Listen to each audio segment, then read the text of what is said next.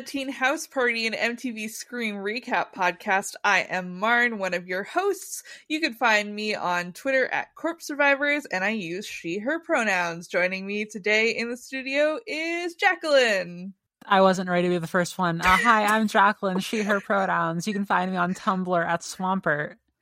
Yeah, I just I tab over to Riverside and just pick a random name every time I do this. also joining me in, in the studio today is Emma. Hi, I'm Emma. Any pronouns are fine. Uh, and you can find me on Twitter at EmmaSCA. Also, last but not least, joining me in the studio today is Neassa. I wasn't ready to be last. I'm Neassa. L O C H N E A S S A, basically everywhere. Pronouns she, her. For now. I like I like the mystery of that. I love Yeah. that for you. Yeah, it's yeah, good. that's- yeah, we'll we'll work. We might be going into fall pronouns at some point. Oh, good. So today, uh, we all kind of got baited switched because I thought that the season was 12 episodes and it turns out that it's 10 episodes. So this is our season one finale episode, Yay. Yeah. Which I realized halfway through watching episode nine and I messaged our group chat. It was like, um, we're doing the finale this week, I guess. Sometimes Um, that happens. Yeah, sometimes it happens. I actually think that it's good that this season was 10 episodes. I think if they tried to do 12, they they would have just put a lot more filler in there that they didn't need. But what if we'd had more Noah speeches? Inter- interesting point. That is true. I, uh, Mar- Marn already said uh, filler that we don't need. Um Jacqueline, how dare you?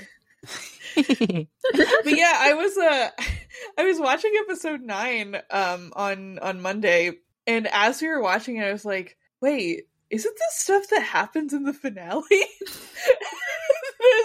and then I had to look up how many episodes were in this season because I was like, surely there's not like three more episodes left of this. Like they can't possibly stretch it that much. So, welcome to the season 1 finale episode. We did it. Yeah. Yeah.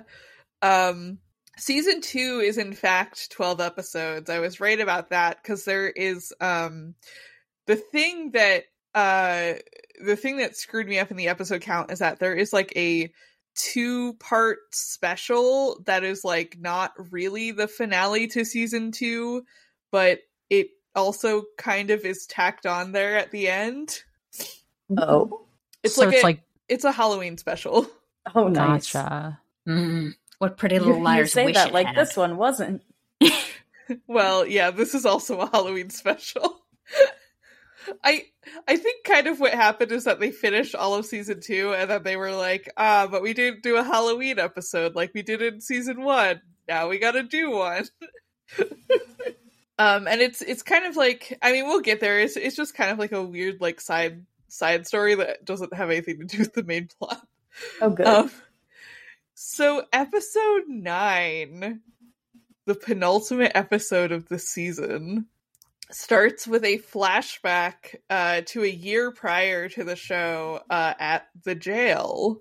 And someone we don't know who in a hoodie and gloves is breaking in to uh, find a specific evidence box, uh, which is the like Brandon James evidence box um and they open it and get a bunch of like handwritten notes that say basically that Brandon James is only presumed dead uh he is missing presumed dead uh there's like files on Maggie and the murders and also the Brandon James mask which they put on there were a lot of fun little details that were easy to miss during this sequence. Like yeah the magazine the the guard is reading.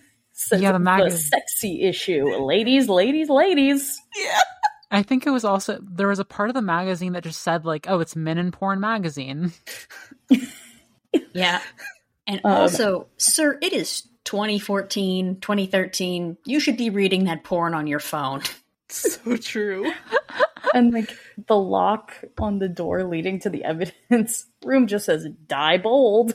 You know, and it's also from like the 70s. Yeah, I felt like this scene was doing like a very like kind of like old timey horror thing where the, you get like the first person shots from like the killer's point of view as they're like going through the building and like snapping the locks and stuff. I really liked that actually. Mhm. Yeah, I agree. Um, I noted that, and I was like, it's it's interesting because like it's like I mean like the classic one is like the intro to Halloween, right? Mhm. Um, but usually with those kinds of shots, you stick with the killer POV until the end, and then you like kind of zoom out, and like then you get the view of who you've been like looking through the eyes of. Mm-hmm. But in this, it's interesting because it's like continually cutting between the POV and like security cameras, and that's just like I don't know. It, usually, I think it's good to stick to the POV, but it's interesting the effect that this creates.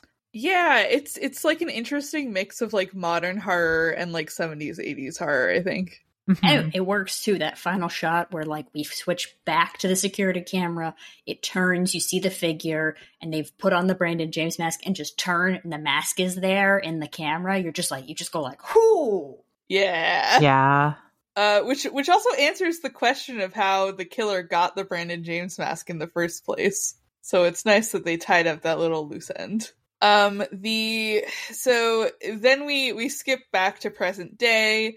Uh, Piper is doing some voiceover. She's making a Halloween episode of Autopsy of a Crime uh, about Mr. Branson, uh, who is still in jail. Uh, he's being questioned by the sheriff uh, Piper is questioning like what his motives could possibly be if he is the killer, and so is the sheriff. Incidentally, Branson is basically denying everything. He says like the knife that he was found with isn't, or the knife that was found in his classroom isn't his. Um, and the sheriff is like, look, we have the evidence that like you were putting spyware on people's computers. We know that you obviously assaulted Brooke because we found you and her together and she was like bloody and naked. And we know that your 18 year old ex was found murdered. And Branson's like, you know what? I'm going to lawyer up. Actually, I'm not going to talk to you. Which, like, the best move. The only Yes. move. I, I know they always do it in, like, crime procedurals to be like, only a guilty person would get a lawyer. Uh, but it, it first piece of advice talk to the lawyer, never talk to the cops. But also, I really feel like they just like like I guess like keep the mystery alive. They really make him look like the killer. Like he's so he seems so guilty aside from the lawyer. Yeah. Yeah. He's so slimy. Like shut the fuck up Friday for sure. Yeah. But Um I don't know. He's he's he gets like greasier over the course of the episode. I was Yeah, literally about to call him a greasy dude. Oh, He's such a creepazoid in this episode. Like, Ugh. ugh. Ugh. Um, and so Brooke and Emma are talking in Emma's car, and Brooke says that she doesn't believe that Mr. Branson is the killer. Um, and Emma kind of does believe that he's the killer. Like she's not really sure if if Brooke is just like inclined to like him more because obviously they were in a relationship. Um, they talk about like that relationship, and Brooke says she didn't want to tell anyone about it because she didn't want to be judged by like her friends. Also, And girl, it's illegal. Yeah, also, girl, it's illegal. Um, and she feels like Emma and everyone just kind of want to hold someone accountable for the murders instead of like actually taking the time to investigate if he did it or not. Um, and she also says that she feels really alone. Um, she's still staying with Jake, but like her mom is in rehab, her dad is in prison, Branson might be a murderer. Uh, Brooke's life continues to be bad. And uh, there is a nice there is a nice little moment in there where Emma is like, "Well, if Jake is driving you crazy, like you can come stay with me." And Brooke says that she might take her up on it. yeah. And then we Yeah. s- w then apparently we're still holding the school dance. Yes, Yep. there's there's a scene at the at the sheriff's office where they they're talking about like, "Oh, we're still gonna do trick or treating this year because we have to establish that it's Halloween, but we're gonna set a curfew." Um, and and the sheriff is like, "Yeah, we're still also gonna have a the Halloween dance at the rec center, uh, because."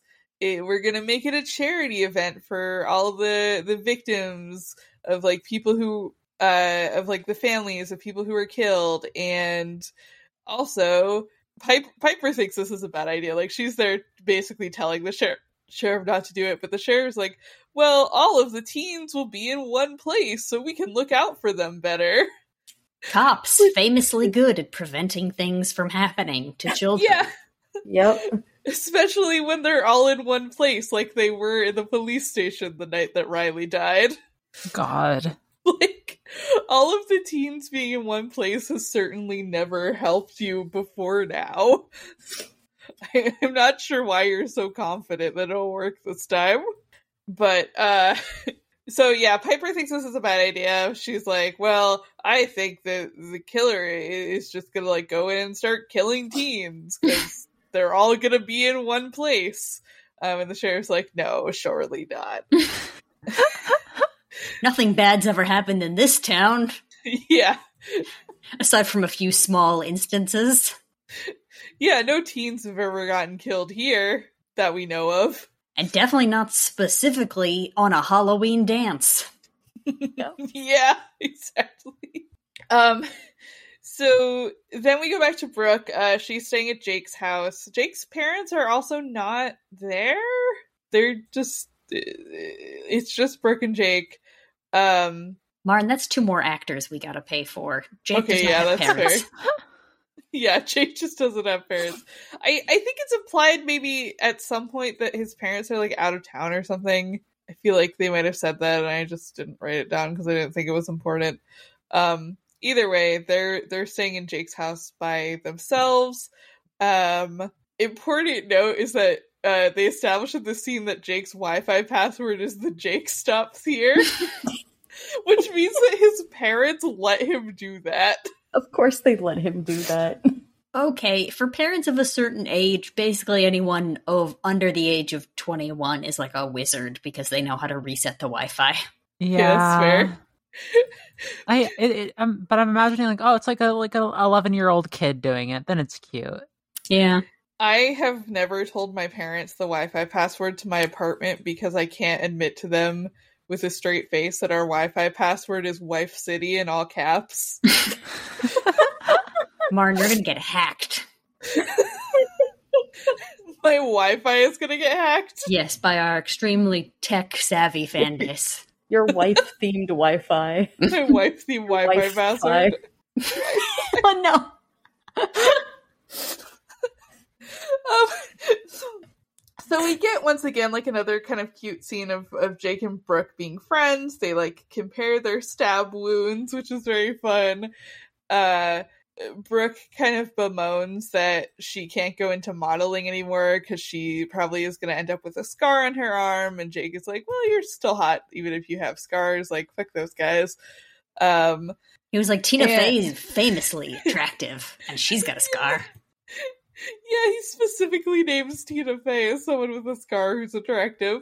Yep. Um, and they kind of talk about like the whole Mr. Branson thing. He Jake asked why Brooke went back to him, and she says, "Well, because I didn't really feel like I had anybody else." Um, and Jake gets offended by this. Like he doesn't really verbalize it, but like it's it's obvious that he's a little bit offended uh, by the insinuation that that Brooke couldn't uh couldn't go to him. Uh, and he offers to kill Branson for her. As any friend should. yeah, to which I wrote in my note, "Okay, King." I do I truly do think that Jake and Brooke only get better as the show goes on. They- they yeah. Yes. They they have some uh some good character moments, especially in like the back half of season one. Um and so Emma comes and visits her mom at work at uh the medical examiner's office. Uh, Maggie says that she ordered a DNA test for Branson and a maternity test for her. Um, is she allowed to order a DNA test for Branson? Like, I assume they have a warrant, right? Yeah, I would say Yeah, my so. guess is they have a warrant given the situation. That was Yeah. also my guess. I just thought of that because he was like, "I want a lawyer before I speak to any of you." But I guess I guess I can do that without him having a lawyer, huh? Yeah. Um.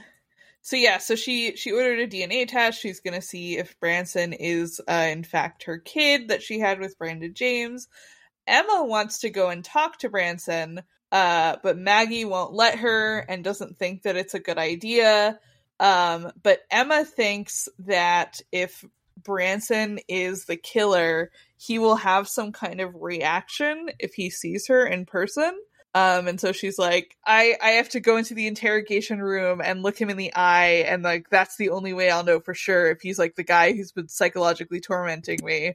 And they finally let her in, and he and Branson just like acts like a complete creep to her for no reason.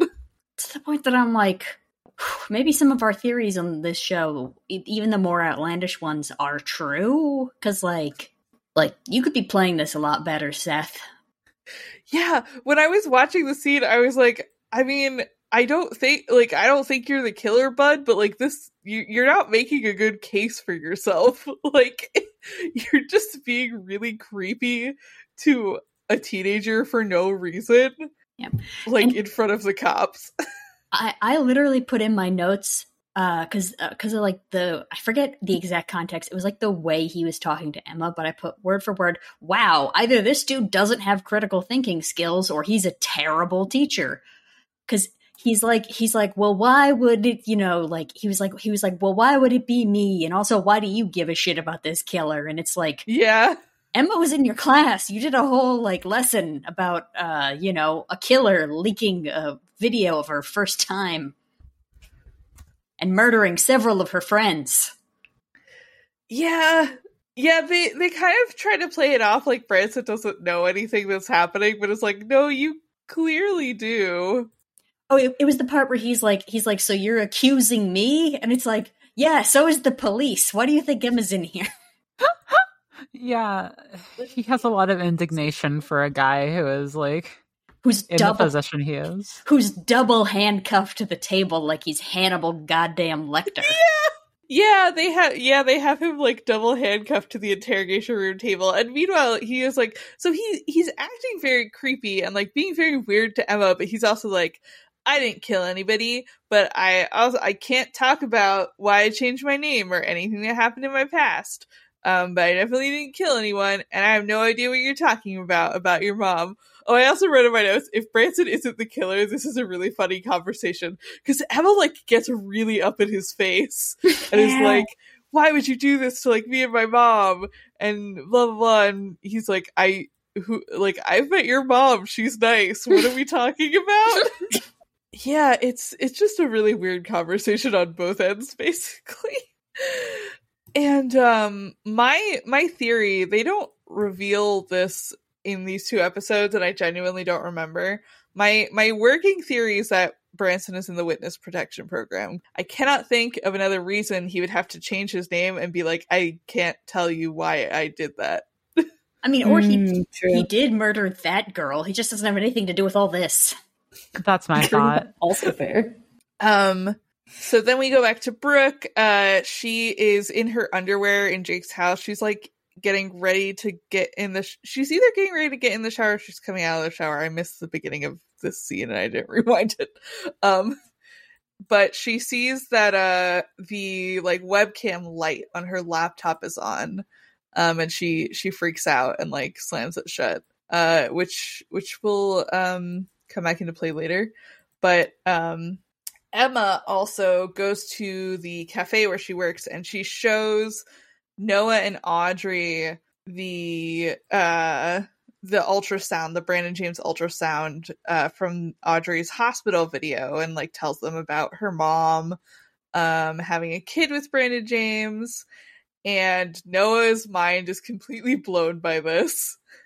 Oh yeah. I I I kind of almost wish that Emma hadn't told them and like respected her mom's privacy a little bit more. Like I understand why she had to tell them to like advance the plot a little bit, but I don't know, man. Like this seems that something something that should have stayed between her and her mom. I feel like it does add to the like I've said this before, the like why people keep secrets on the show because they know the minute they tell any one person, they that person will mm-hmm. run in the opposite direction, be like, "All right, cool. Definitely not going to go tell everyone." Yeah, exactly. Like I don't know, it it it it kind of feels almost like a betrayal of that like really like good heart to heart between Emma and her mom that happened in episode 8 that she just like goes and, and takes the ultrasound and starts telling her friends about it. hmm Yeah. I do like in this scene when Noah's talking about, and it's like, I can't believe, like, your mom, she, she goes to PTA meetings and wears cardigans. And I'm like, no, Yeah. you also wear cardigans. Yeah, it's also really funny that Noah is familiar with Emma's mom. Mr. Mr. Branson's like, yeah, no, I met her like one time, and Noah's like, your mom, who I see every Tuesday for our knitting group, had Yeah. sex. That's where they get all of, that's where they get all the cardigans. Oh my Oh, god, you're right. I need Uh. to know who else is in this group. Oh, Your Noah mom, who definitely had sex, who had sex at least one other time to make you, had a baby. Noah also says at one point, let's break this apart fava bean by fava bean. Oh god, Yeah. I, well, I have so many questions.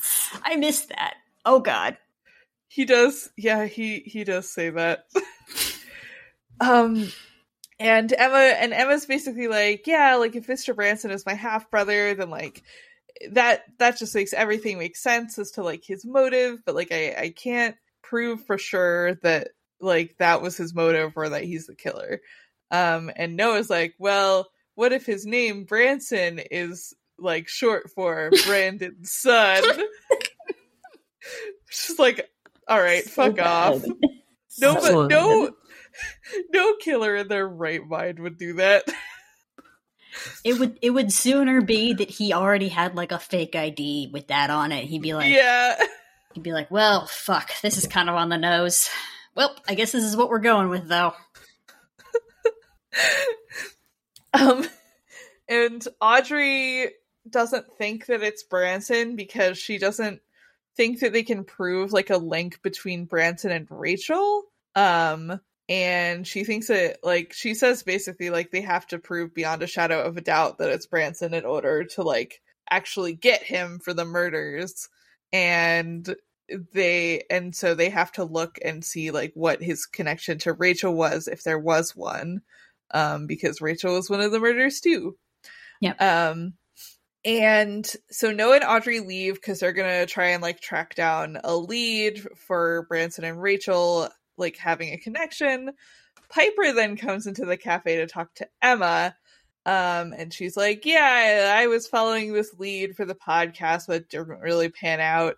Um, and was like, Whoa, what's your lead? Um, and she says that Brandon James's mom, Cassie James, is still alive.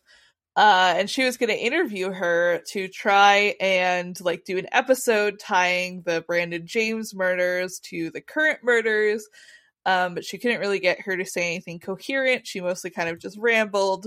Um, and Emma says, Well, I think that we can help each other out. Like, I would like to go and talk to Brandon James's mom. So, why, like, eh, they basically make a deal where, like, she goes with Piper to, like, see if she can get a coherent interview out of Cassie James. Yeah, And they do that. it is an uncomfortable interview because it's this old lady and she's kind of out of it. And at first, she like understands that it's Emma, but like once they're like, she's like very susceptible to like whatever's like like she can be like imprinted on because the minute Emma mentions that she's like quote unquote Daisy's daughter, the old lady just starts talking to her like she's Daisy and is like, "Why? yes. He loved you so much. I let him get the job at the at the bowling alley because of you. You know, he was my late in life baby, and that's why my husband said he was all messed up. Uh, why did you take him from me? And then Emma's like, "Oh boy."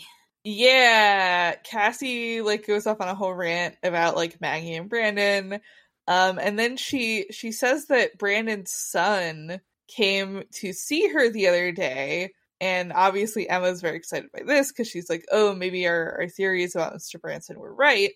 Um except Cassie uh doesn't remember his name and Emma asks if it was Seth um, and Cassie says, "Yeah, it was definitely Seth. Uh, he came to me and he like asked me a bunch of stuff, uh, and he wanted to know all about Brandon James. So that solves that mystery, probably. Episode over. Yeah, episode over. It was Mr. Branson. We did it, everyone. End of show. End Take of show.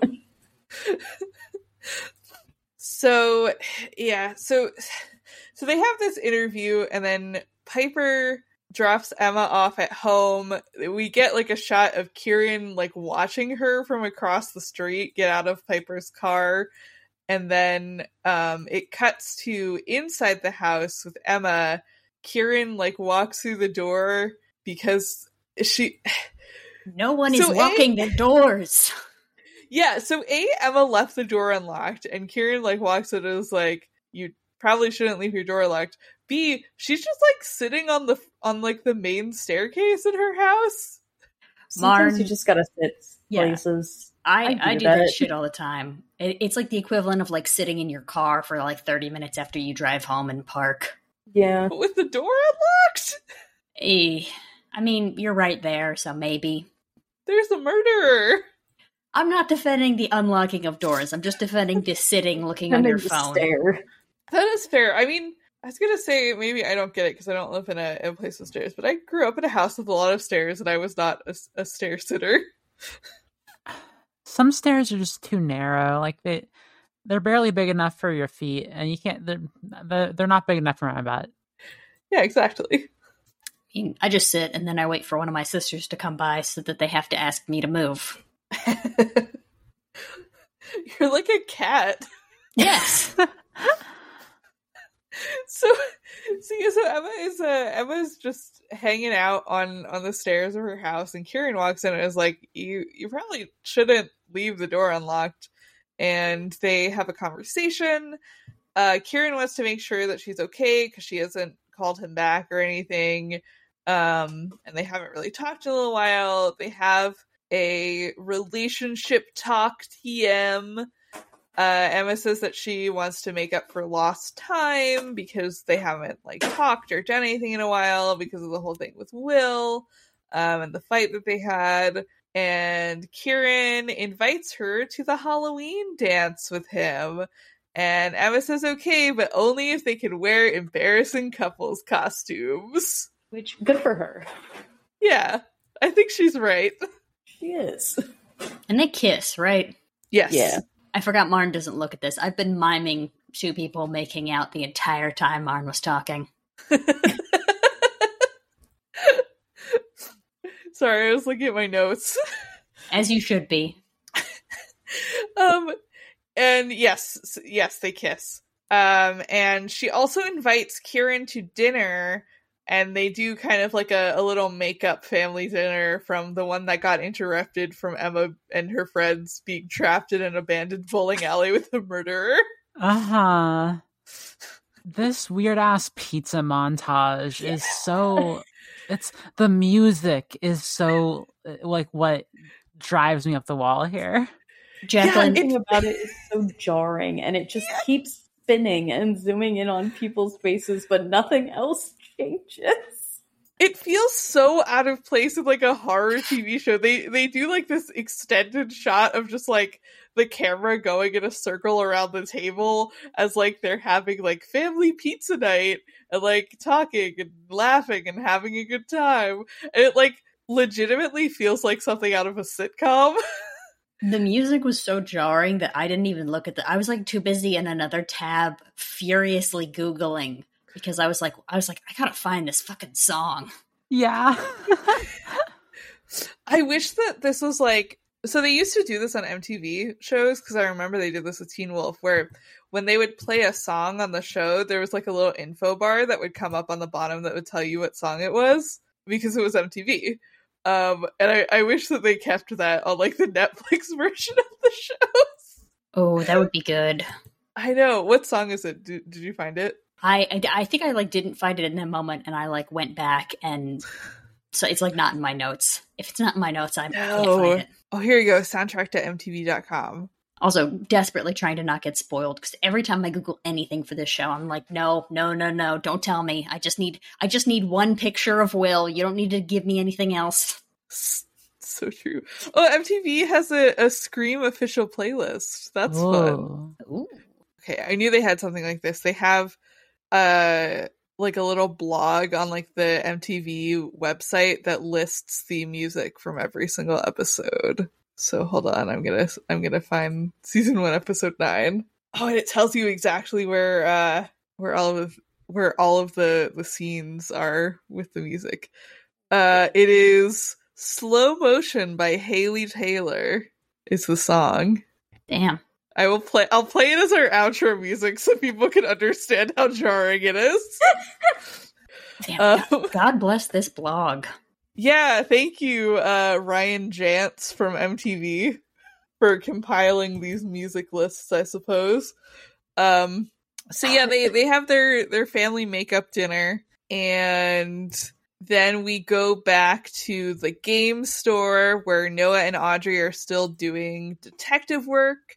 Uh, Audrey is still looking for something that will like prove a link between Rachel and Mr. Branson, and she is going through Rachel's old uh videos that she took. She says that basically Rachel took video of everything um, but when Audrey went to make the memorial video of Rachel for her uh, funeral, uh, all of the footage was wiped from Rachel's laptop, except everything was still backed up to the cloud, and Audrey knows her password. So she gets into the cloud to kind of sift through all of this footage with Noah, but it's like hours of footage that they are going to end up sitting through.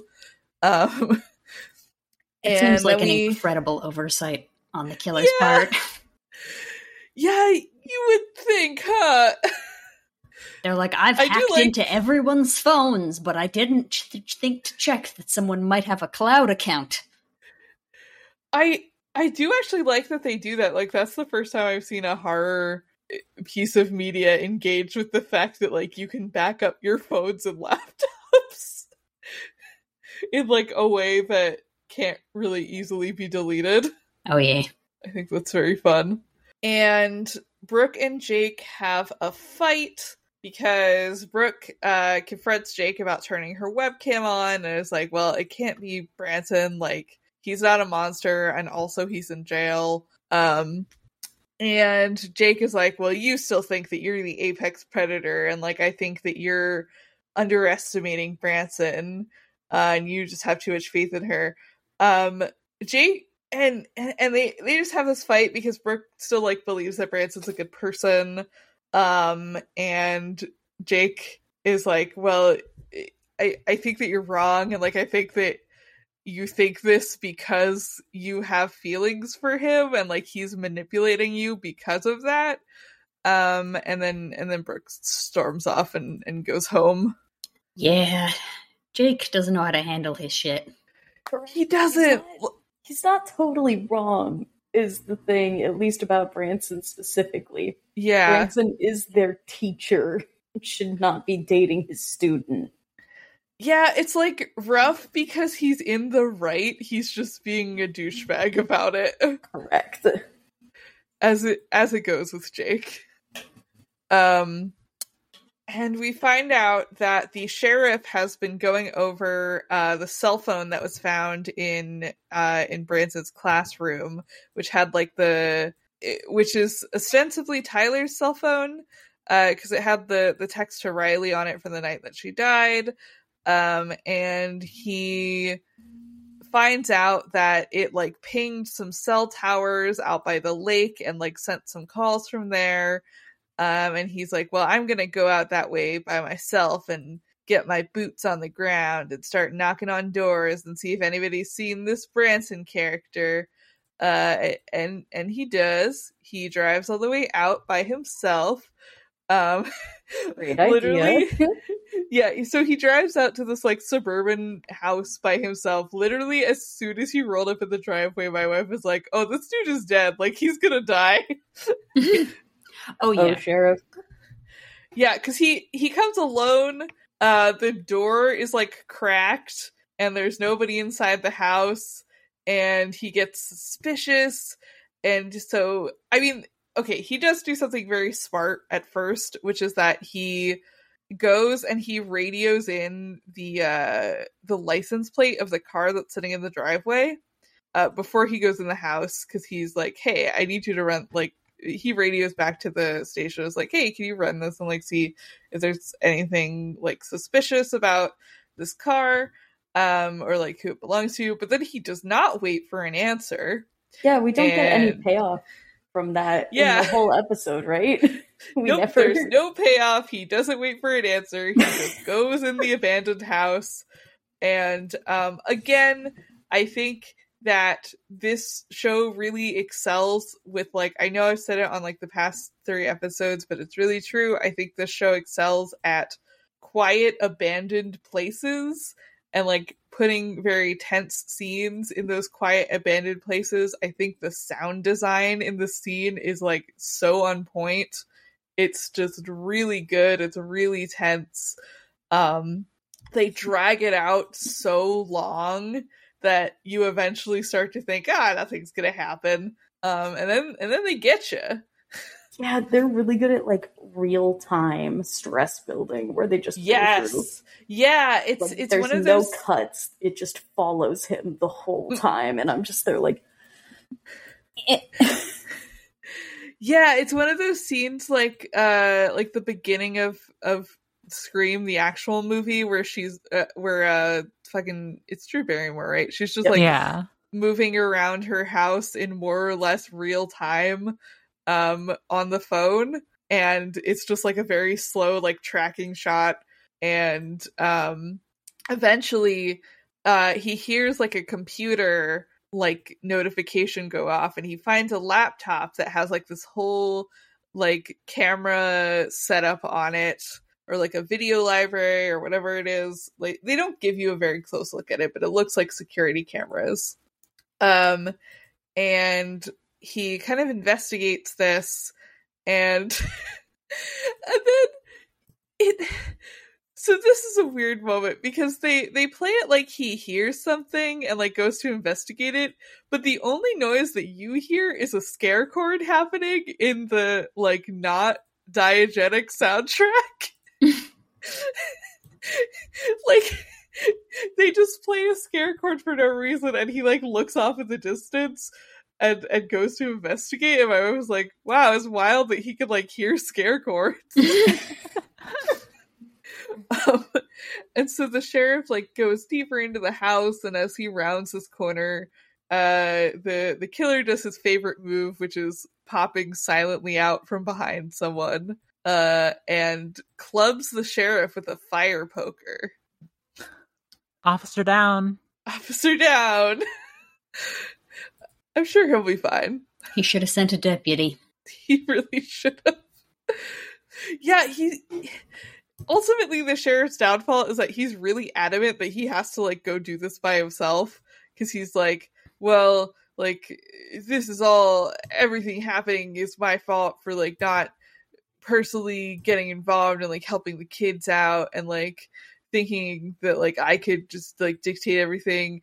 But like no you're just like you're you're just not doing a very good job no matter what you do sir. Yeah. I mean, and also you think that you're in a different tv show. Exactly. And the sad thing about this is that like this we we know that the tech the cop is brandon james so uh yeah, this is- obviously. this is really kind of tragic in its own way so so true so true jacqueline I can't believe the killer didn't know that the sheriff was brandon james Tragic. Um, and then so we don't get the payoff f- from that for a little bit because we go to Emma. She's getting ready for the Halloween dance. Uh, she is dressed as Mia from Pulp Fiction because, of course, she is. What other embarrassing couple's costume has there been on network television in the past 10 to 15 years? she gets a phone call from Brooke saying, uh, basically, like, hey, I'm throwing a party at my place because, like, we we all know that the the rec center Halloween dance sucks and like they're not going to have any alcohol there um and it's going to be full of cops and that sucks and I was like well I promised Kieran I would meet him there and and like go with him but maybe we'll come to your house afterwards Which, by Brooke's logic, is a bad idea because Brooke believes that Mr. Branson is not the killer. yes So that means that she's like, all right, cool. The the police are inept and they don't have the real killer, so let's just make ourselves real tasty murder morsels at my house in the middle of goddamn nowhere. Yep. Yeah. I mean, she's she says to Emma basically like her reason for throwing the party is that like she doesn't want people to see her as a victim. Um and like she doesn't want to feel like a victim, I think ultimately is what it is. Um she doesn't really want people to be pitying her. She she wants to focus on like upholding her reputation as like the mean girl and like the the popular one who like throws good parties. Can't blame her for that. Yeah. Like, yes, by her logic, she shouldn't be throwing a party, but I don't think that she's thinking very logically in the first place. Yeah. I don't know. It's it's not. It's valid, but also at the same time, it's kind of her backsliding as a character, which I mean, Yeah. I do every day. But still, Yeah. Mm-hmm. So Noah and Audrey, so it, it it cuts to Noah and Audrey, and they're watching the Rachel footage. To which I was like, "Aren't they supposed like they're not going to the dance? Like, aren't they supposed to be going to the dance?" Um, they do address this later, which pleasantly surprised me. Um, and I I really enjoyed, but we'll get into it. Uh, but so they're they're still watching the Rachel footage. Um, they have like popcorn. They're hanging out. Uh, not having a very exciting Halloween so far and they find footage that Rachel took uh, in a bar that Audrey says that she used to frequent um, because she likes sneaking a camera in and like basically taking videos of other people's drama. Which is very fun. I like that. I like. I like that kind of retroactive detail about Rachel. oh yeah, Yeah. Yeah, character who you've had like zero characterization for. Yeah, this point, exactly. Although I like we- Catholic school. Noah was just complaining about how boring it was, and then Audrey's like, "Yeah, no, she liked to go to bars and film people's drama," and I'm like, "Noah, this is not boring, apparently."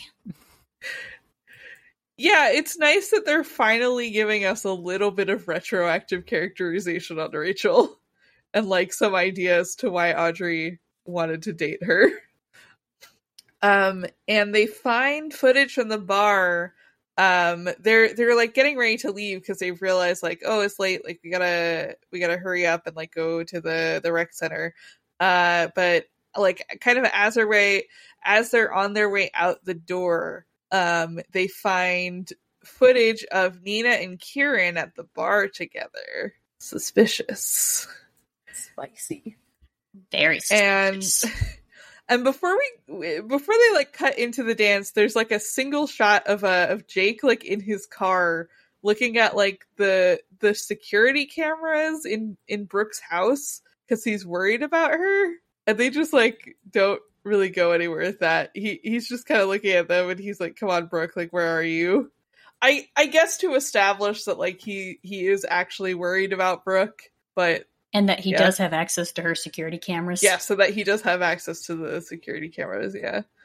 Um then we go inside the dance and we find out that Noah is DJing. It's so good.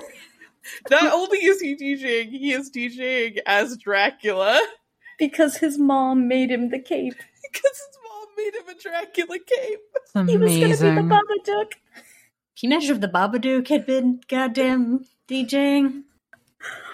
Noah dressing as the Babadook is the reason that the Babadook is listed as LGBTQ repping Netflix. God. Also, I know they they're like I know their constant need to portray Noah as like weird kid so that you know you could be like maybe he's the murderer. But uh I think by like this logic Noah should potentially be the most popular kid in school. Yeah, my favorite part of this like very brief glimpse that we we get at uh at Noah DJing is that he has a music editor program open on his laptop, which implies that he mixed this himself. Yeah. Yeah. and everyone's super hyped about it too. He like does like a crowd call out and everyone hollers back at him. Noah makes his own remixes. He goes to he DJs dressed as Dracula. Well, 'cause What can't he do? to be fair, it's a pretty sick cape. It's- That's the best part of every TV Halloween thing is everyone is in costume, which no one ever goddamn does. And two, everyone is wearing costumes that the props department put together for them that is way better than anyone would ever wear. Yeah. And I love it. Do you think that they actually thought about dressing Noah like the Babadook and then they realized that no one would be able to take these episodes seriously if he was just walking around dressed as the Babadook the entire mhm. like two hours? No, they realized they would then probably have, right. but then they would have to pay for Babadook licensing.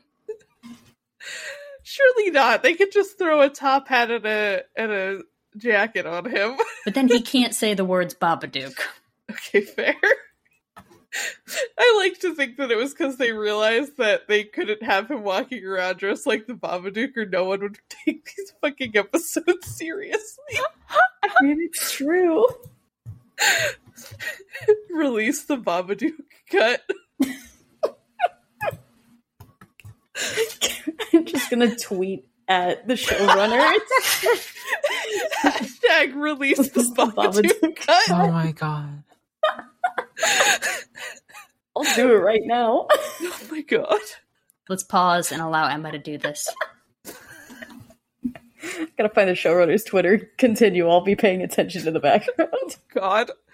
Um, the showrunner changed between seasons one and two, by the way, so you'll want to add Do the some season one showrunner. yeah.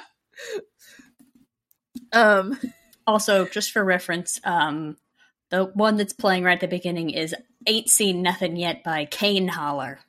fun. I like that that. That that's a real thing. Like I, I just I assumed it was a real song, but it is funny that they have like Noah has fucking like Logic Pro open on his computer, implying that he he made his own remix. Oh Um, yeah, no, no was Kane Logic in or Kane Holler in their world. in this universe. Um, we find out that Maggie is chaperoning the dance uh, because, like, Emma comes up to talk to her. They they kind of commiserate that the sheriff and Kieran are both late. Uh, Jake comes up and apparently also knows Emma's mom, which is very funny. like all of these teens know Emma's mom. And yet. Mr. I guess- is like, who? Yeah, I, I guess because like Emma is friends with like Brooke and, and Nina and all of them, so like it makes sense that Jake would know her. Uh, Jake is also dressed as Peter Pan? Question mark. Yeah, I would Uh, say so. Yeah. Uh, and he is he and Emma kind of like go off to the side to talk. Um, and Emma is like, "Well, Brooke isn't coming because like you did like I think you said something to her that like pissed her off." And Jake is like, "Yeah, of course I did. I said some Jake ass thing that pissed her off." Uh, and uh and Emma says like, yeah, like she's having this after party at her place. Like, I don't know if I'm gonna go. And that is kind of where they leave that conversation. Audrey comes up to Noah at, and at his little DJ podium uh, and is like, I think that we we have to warn Emma about Kieran like before Kieran gets here. Um, and then Kieran gets there and they do their little pulp fiction dance, of course. And Noah's like, well, she can't get murdered during their dance sequence. Also, I feel like I maybe this was more popular in 2015, but I feel like the only reason to dress them up as like that is just so they can recreate the dance scene from Pulp Fiction. yeah. No, I, obviously, yes. Yeah, yeah. yeah. there's there's no other reason to have your characters dress like the like the main characters of Pulp Fiction. Um and they do their little dance. Maggie asks Kieran to call the sheriff and like see where he is and if he's okay. Emma and Audrey get a chance to catch up with each other a little bit uh, while that conversation was happening. Audrey says that she wasn't able to find uh, Branson on any of Rachel's footage, but she does show Emma the Kieran and Nina video, um, to which Emma gets upset because she thinks that Audrey is being overprotective and like reading too much into things and she allows Kieran to like come up and steal her away from the conversation, which Audrey is very frustrated by. Um and she confronts Kieran directly, which is maybe not the smartest idea, but like it, it goes fine for her. Um, in that Kieran explains it. Uh, he tells her that it was like kind of before he really came to Lakewood and like started going to school there. Um, so like before he even knew who Emma was, uh, he met Nina at this bar and she lied about her age and who she was. Like she gave him a fake name, I think, and said she was 23 or whatever. Um, and she she was like really drunk basically and Kieran didn't want her to drive herself home because she was so drunk it would have been unsafe. So he took her home, which is what the footage is of, uh, is like of him kind of escorting Nina out of the bar.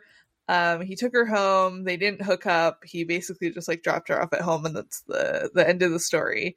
Um, Emma, who is letting all of these teens into that bar? I know There's three of them. there's so many of them. There's so many of them. Also, Kieran refers to his reasoning for going there being an epic fight with his dad. I do understand why he did, why he didn't tell anyone though, because he's like the new kid in town who's been arrested one time, who like nobody trusts, uh, and we don't know that this is a serial killer yet. Would not have Mhm. looked good. I- yeah, he like he calls it a no-win scenario basically because he's like, well, I didn't have any actual information. Like I I didn't even know that that was Nina basically and like we didn't do anything and she didn't say anything to me. So if I would like if I were to tell you that it would have just made me me look really suspicious even though I don't know anything. so like I I just didn't tell anyone because I didn't think it was relevant. um and Emma Emma kind of doesn't believe him and then he brings her around by saying basically like, well, you know, like if Branson is the killer and you can't trust me, then he won because he's in your head and he's making it hard for you to trust your friends and your loved ones. Which like way to way to gaslight gatekeep girl boss Kieran. Yeah. Yeah. I, I wrote down, bro, chill. She has trauma. God, yeah. Yeah. Like he's so rude to her and for what? And for what? Babe, you saw your ex boyfriend get cut in half by a, a fucking giant chainsaw like four weeks ago. Like, get over it. Just trust me. If you can't, that means the guy that killed your boyfriend wins. oh. Jake also flirts with a random girl, uh, whose name he doesn't remember. Uh, he wants to take her to Brooke's after party. Uh, Emma and Audrey fight because Audrey, uh, because Emma can't believe that Kieran actually did the murders because uh, Kieran basically pressured her into believing that. Uh, and Audrey's like, I am begging you to think critically about the implications of this video. um, but Emma has already heard that if she doesn't trust Kieran, then there's something wrong with her. And so she doesn't listen to Audrey. And they fight. Audrey storms off and is like, I'm going to crash Brooke's party and get drunk. Good for her. Piper then crashes the dance uh, and finds Emma and says, "Hey, I took uh, like I I went back to visit Cassie James and I took photos to her. Like I took a yearbook to her to confirm who visited her, like asking stuff about Brandon James, and she pointed to Kieran and not Mr. Branson in the yearbook." And then the lights go out at the dance, and a projector comes on, and a video that we later find out is a live stream of the sheriff tied to a tree is projected on the wall. Yeah. Yep. And we also find out as our little stinger that Branson has escaped from jail. The a great ending. Yeah. It really is. There's so much blood. Yeah, it it really is a good. It's like a zoom out, and you see the like you see the officer like handcuffed to the to the jail cell, right? Yeah. with all the, and just like yes. you know pool of his own blood and you hear the like police thing over the radio as the like camera pans out or pans in pans in a way that's cool and it's just like be on alert seth branson has escaped from jail and you're like oh fucking shit mr branson stabbed a cop to death Yeah, like no, no wonder they double handcuffed him. He's like a fucking anime villain.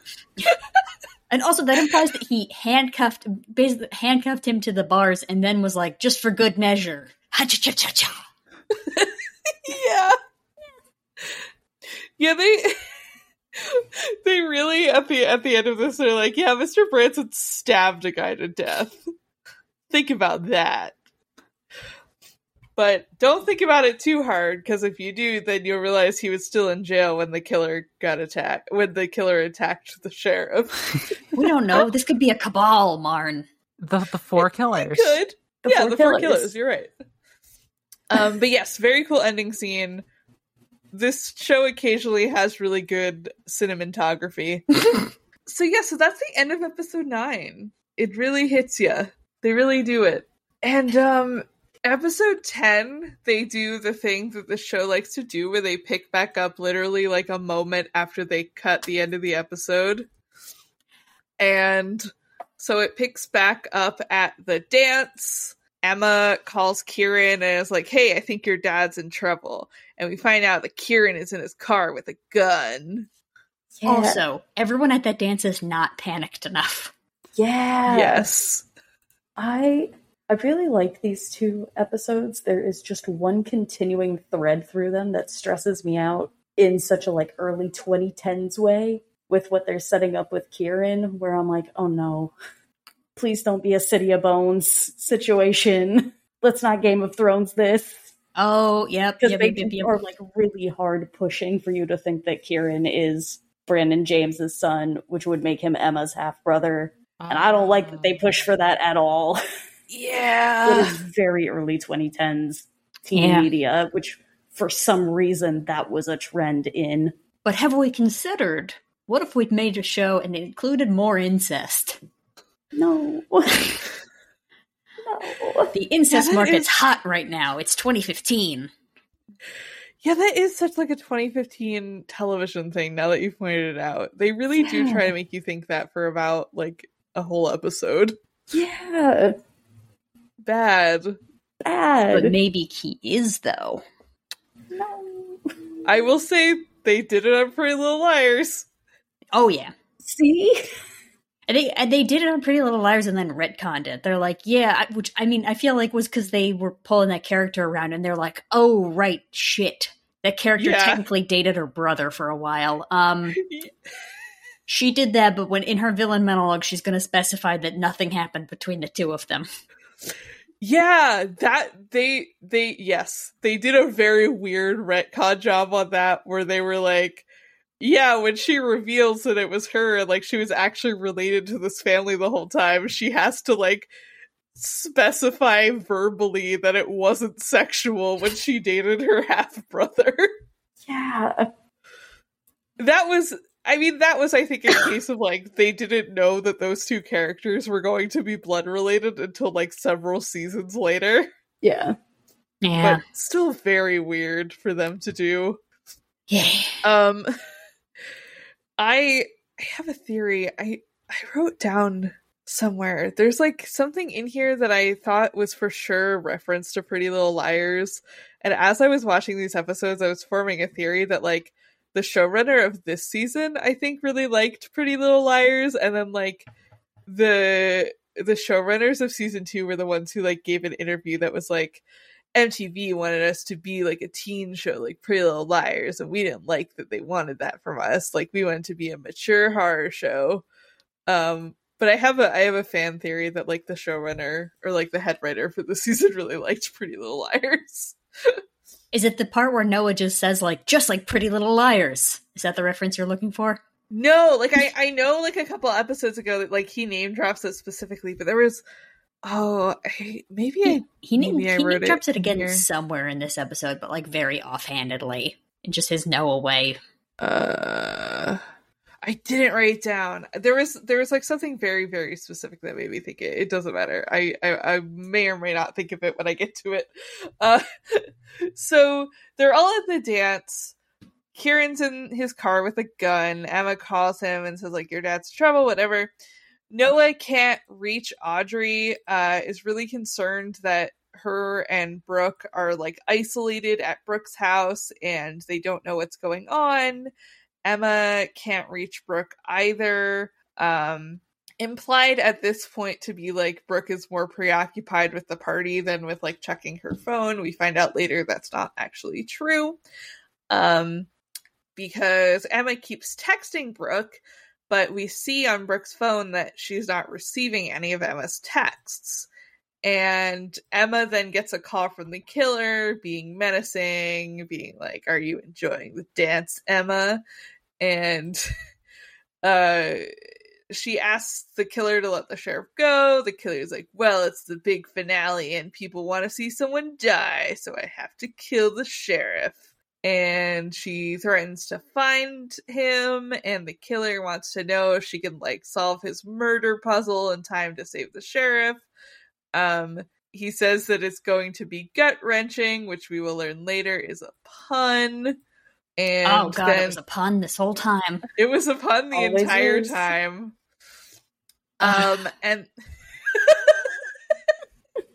Jacqueline, that sounded pained.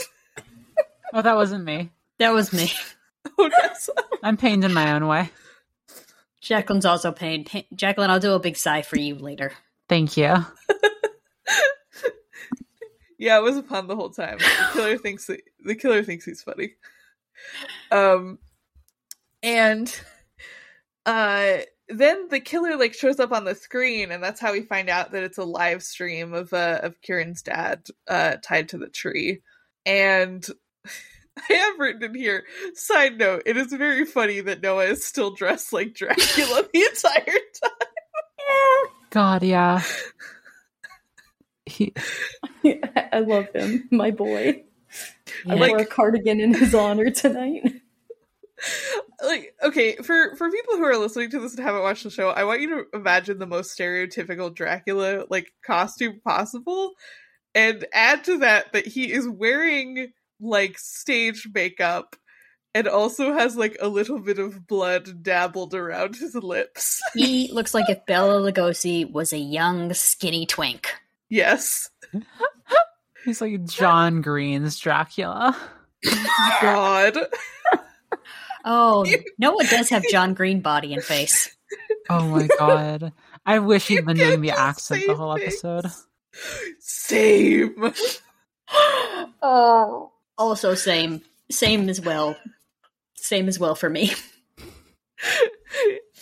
I can't believe he didn't commit. Who cares if people were dying? this ain't about them. Um, and so Emma immediately takes off to find Maggie at the uh, medical examiner's office. She says uh, the killer called her and uh, threatened to break Daisy's heart, which is what the killer says um, when uh, when they are threatening uh, to kill a sheriff, basically. And Maggie thinks that the deputy's body that she is like helping clean up at the station uh looks staged. Like she thinks that where she found it looks staged. Um and she's like wait a second there's something in the mouth of this body which is very twin peaks. Um and she like takes her she takes her tweezers and like pull there's like a very long extended shot of her pulling like a, a necklace on a chain out of the dead deputy's mouth. Um it's a it really extremely reminded me it extremely reminded me of the the scene very early on in twin peaks when they're pulling the like the letters out from under the girl's nails Ugh. God, yeah. It's a really long shot. Like it just Yeah. keeps going. Yeah. It's like Yeah. in there. it's it's really in there it's yeah it's it it, it almost gets comically long is how long the shot is Yeah. um and it is like a, a heart-shaped pendant on a chain Um, and Maggie says that it is a necklace that Brandon made for her and left in the tree behind his house, which was like how they would pass like letters and gifts to each other. And she thinks that it's a clue that the sheriff is at that tree because she knows that the sheriff is tied to a tree somewhere. That's the only clue that they have. And then we get kind of so we go to we go to Brooke's house. We see some of Brooke's party. Brooke is hanging out with Audrey, which is very nice. I like I like these scenes between Brooke and Audrey. They're fun. Um, they they talk about like someone brought a Brandon James mask to the party, and they like talk about how people are treating it as a joke, and like how people aren't really being like sensitive or like cool about these murders, and they and they suck. And Brooke's like, "You're my favorite person at this party, Audrey." Like we're gonna hang out. I, to which i say they really went galaxy brain planning season three where they were like we're gonna make brooke and audrey kiss. Yeah i was thinking about that the whole time. Yeah I know also... my notes just say flirting i wish. Flirting. I love that they also in like this episode and like the end of the previous one they start like introducing new named characters. Like they very yeah. Pointedly start giving randos names, and I'm like, oh, they have to set up the fact that they need more people in season two. Yep, a like Ava, who's the Jake hanger oner. Uh, yeah. and Grayson, who's the dude who scares Brooke with the with a scream replica mask that he got on Etsy.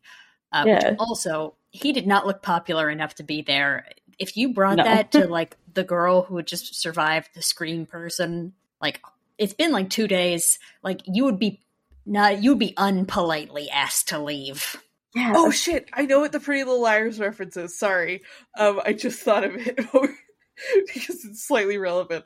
Hit me. Um, at at the party when they're like at the pool, Brooke like is talking to a guy who she exclusively refers to as board shorts, which is like shorts. a thing. Yeah, which is a thing in Pretty Little Liars. There's like a guy who is a suspect who they only know from like a photo of him wearing board shorts, so they call him board shorts for a very long time.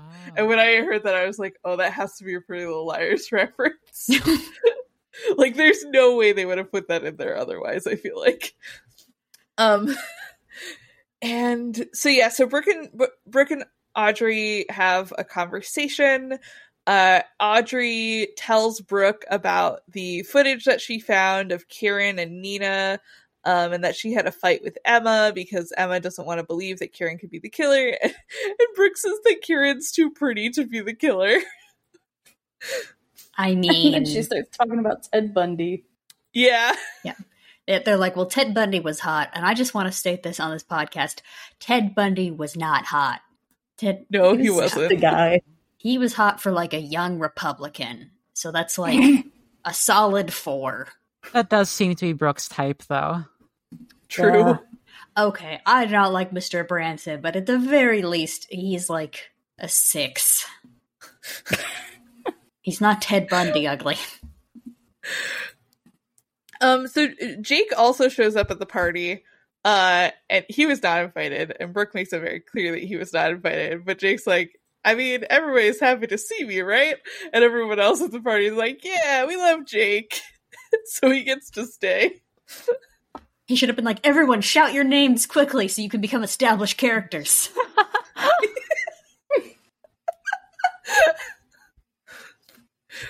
um, Sarah, and... you're happy to see me, right? yeah. He just say the Jake is the party.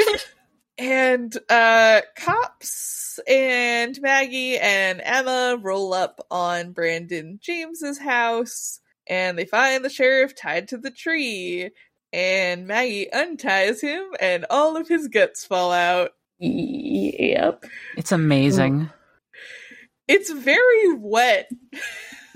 it makes a very wet noise. Yeah. There's You know how it is with spaghetti. Yeah. There's something just so excruciating about this. It's not even the falling out itself. It's like the moments before where he's just mm-hmm. like muttering like something's wrong, something's wrong, and like oh the tension builds builds up, and it's yeah. really good. yeah, it's so good because something is going to happen. Like, uh, mm-hmm because he's still alive when uh when they find him. Like Maggie is untying him from from the tree, and he's like trying to tell her not to. Uh, then she does, and his guts fall out, and he dies. Yep. Like he probably would have died anyways. Yeah. That's oh, still they- a rough way to figure it out. yeah. And to be the one who like untied him. It's like Yeah. I do wish Emma's mom had had a line. Uh, Maggie had had a line where because Emma's like the EMTs said that you know there's nothing they could have done. She'd be like, the EMTs suck. They're EMTs. Yeah. They're not doctors. They don't know. I they also have like I mean this is very rough for Emma's mom for Maggie and like frankly if I was her I'd be like whoop no more romantic relationships for me. This is the third one to go extremely badly. But um and the second one to end in death. But uh and they're talking about how rough it is but also this is Kieran's last living relative. Oh God, yeah. Yeah. Yeah. Um sorry, I went I went looking for my tweet from the first time I watched the show because I knew I, I made a tweet about about the sheriff dying. Oh my god. I mean, you'll see in the reply to this, I was very preoccupied with the logic of how the rope tying him to the tree was somehow holding all of his guts in his body. Um, the actual tweet says, I'm on the Scream season one finale, and I forgot the, I, this was my second rewatch, I think, and I forgot the guy whose guts fall out is like, something's not right. This is all his intestines, like he's dropping a Ziploc full of spaghetti. that is like literally what it sounds like though Yeah. like it sounds like someone dropping a bag of spaghetti on the floor Look, uh, I forget what they're called. A AR designers don't have a lot to work with sometimes. that actually just reminded me i forgot to put my leftover spaghetti in the fridge sure it's fine um yeah it's it's just such a like exquisitely gross thing that they make you watch I love. I actually kind of like my notes, even though they just cover what's happened. They say Clark's guts fall out. Piper is here. Clark is dead. Piper's always there. Piper's always here. Don't like her. Never Yeah, liked her. She must be tired. Uh, yeah, she's she's gotta be, huh?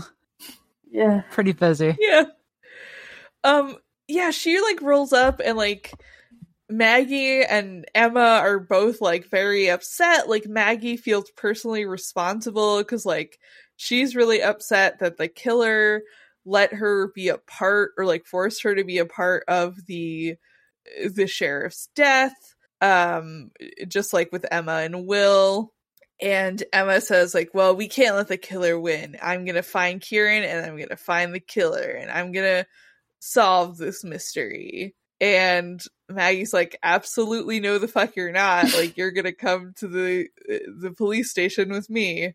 Um which people seem to be forgetting that like this is the two murders have now taken place at the police station. Yeah. yeah. Emma's watching me more like I'm packing up the car and we're driving west. Yeah. Yeah. Uh, but Emma Emma ends up going. I mean, Piper, Piper's there. Emma says like, "Hey, I have to go to the station because like my mom is making a deputy take me there. I would let like I, I need you to go to Brooke's party and like make sure everyone knows that like they're in danger and like Branson is loose and the the killer is like still out there somewhere." Um, and, and Piper's like, sure, I'll do that. And, and she does. Also, no offense, but Piper was a, was all with the regular news reporters, like interviewing the cops or whatever. That should no offense to podcasters, as we are technically also podcasters, but that shouldn't be allowed. Yeah. I don't care if you have the most popular true crime podcast in the Western world. Get your ass away from here. You do not get like first source news. Yeah. Yeah, podcasters shouldn't be given that privilege. No. Yeah. And it's like Piper could just like walk in and out of any location. Like when Noah and Emma tried to leave the dance, the cops tried to stop her. They were like, nobody in, nobody out. But then we see Piper just gone later. Yeah. Why'd they let her leave? Why'd they let Piper in in the first place? She'd be like, "Yeah, I got um, Yeah. I'm uh need to interview students for podcasting." Stop putting this grown ass podcaster near these teens. They probably just think she's a student. She looks the same age as the rest of them. Yeah, she's the same age. yeah. Um, so th- they cut back to Brooke and Audrey, who are still hanging out. By the way, I love Audrey's party outfit. Oh I, yeah. It's a I good think I wrote that down somewhere in my notes. Her party outfit is so good. Yeah, it's good.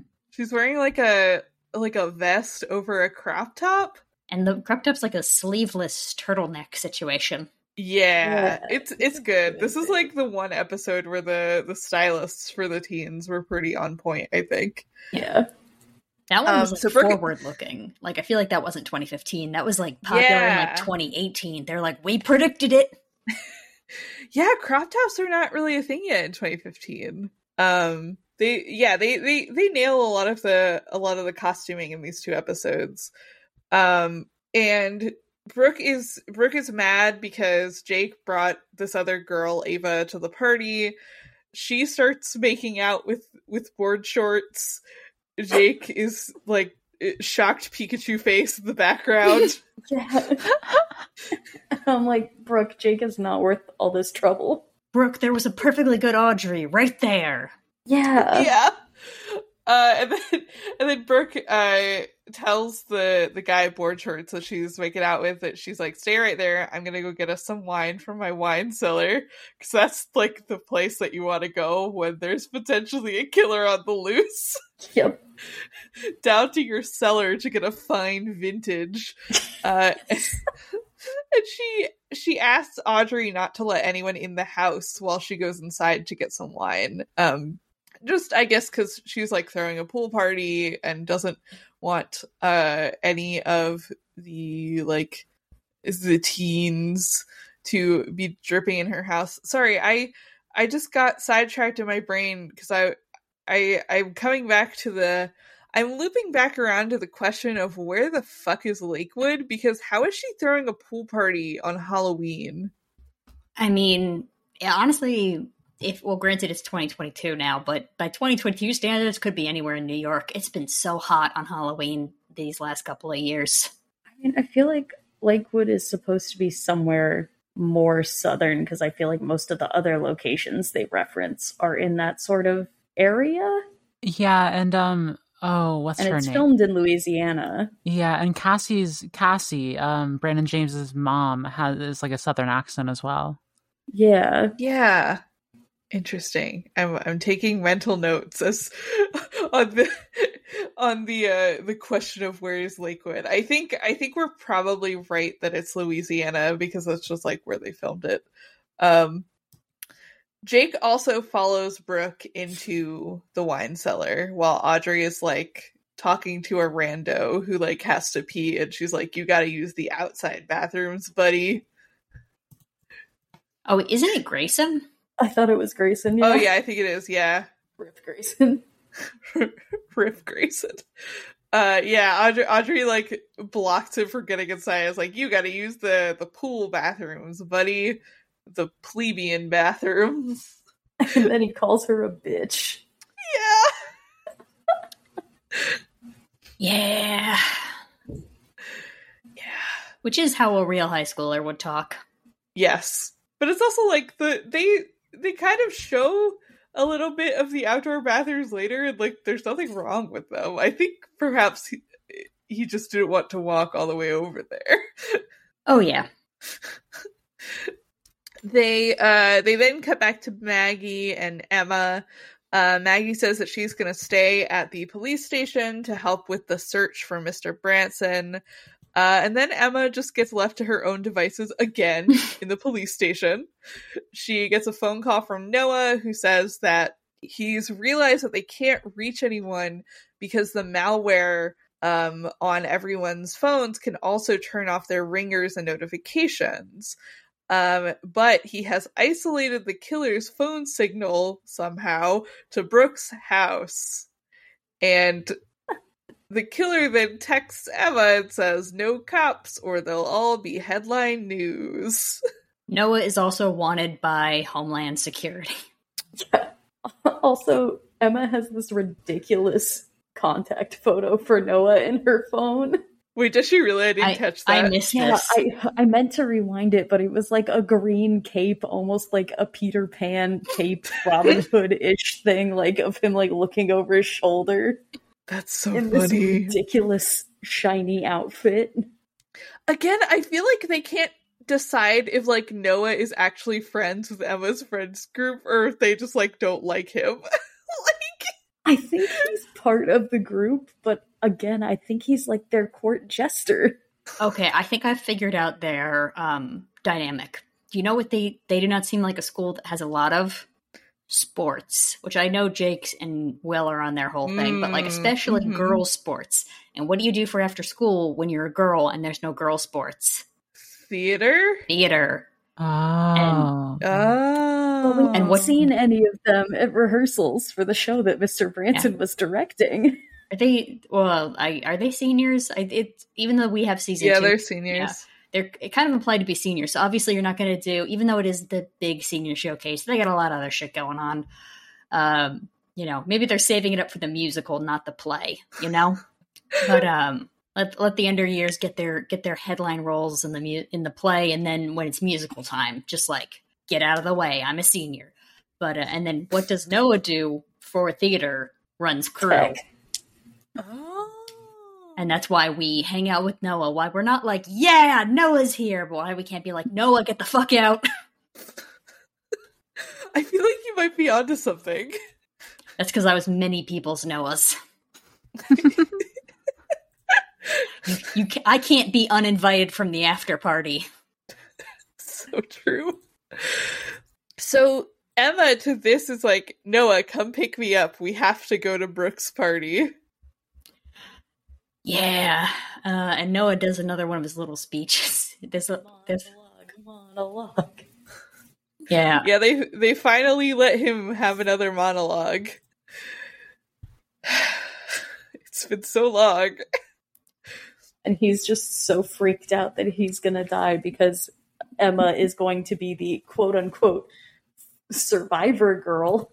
Yeah, Noah thinks that he is gonna die because he's a comic relief character and that like Emma is the only one who's gonna actually make it out alive. Um, and Emma is like, no, tonight we're changing the ending. Assigning slasher archetypes to br- your real friends is like astrology for film boys. Like mood though. Big mood. You're so right, and I hate it. Also, Marn, if you can remember very quickly, under what context did Noah say, this is America? Oh god, I don't remember. It was something about getting a gun. He said he was talking about that. He's like, "Why don't we have weapons? This is America, Oh. God damn it. He was asking about why aren't they bringing the cops? Oh yeah, yeah. He's like, "This is America. We should be bringing the SWAT teams with us." And Emma's like, "No cops, No cops at Pride. No cops at Pride." So yeah, so they they go to Brooke's house. Well, first we get Brooke in the wine cellar. Uh Jake confronts her in the wine cellar and like apologizes. He he like comes up behind her in a very creepy way that lets them do a jump scare, but actually he he is just there to apologize and he's like, "Yeah, I'm sorry. Like I insulted you and your family." Uh Brooke apologizes for accusing him of spying on her and then it turns out that he actually did. So much of this could have been avoided if, when she was like, "Someone was on my laptop," and he was like, "Yeah, that was me. Whoops, sorry, didn't mean to see your boobs." Yeah, he was he says that he was like trying to figure out like so she got they like took the spyware off her laptop and he found that it was back on there and he basically like accessed it because he was trying to figure out who put it back on um and like and yeah and and Brooke is still mad because he didn't tell her and he accessed the camera obviously. And uh she tells him to leave and then upstairs, uh, Ava goes to the outdoor bathroom and, and finds that Grayson has been stabbed. Yeah. He's got a yeah, got a big puddle of red juice under him. Yep. he sure does. Uh, and then everybody leaves. They all they all take off. Uh, they all like take off running, uh, which makes for some funny situations later.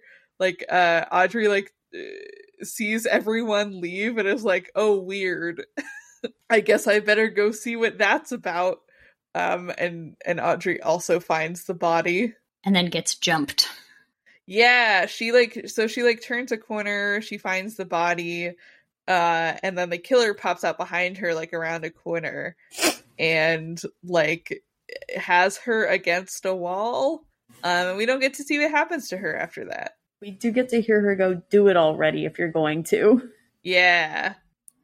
And then Brooke comes up and is like, "Oh my god, everyone in the entire school who was here ditched me." Which like, Brooke, you need to go to therapy. I need you to cr- I need you to think critically for 2 seconds. Yeah, it's it's very funny that they kind of they kind of play everyone leaving for comedy twice almost like when Audrey is seeing them all run away without context and then when when Brooke comes back upstairs uh and is like oh my god they all left me Yeah.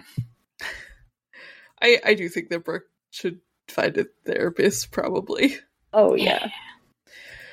Um, but yeah, so uh, Brooke is like, wow, they all ditched me. Great job, everybody. And then you get this really fun and like tense and creepy scene where she like hears like a noise and goes inside and Mr. Branson comes out of nowhere and they start having a confrontation through like the glass door of uh Brooke's house.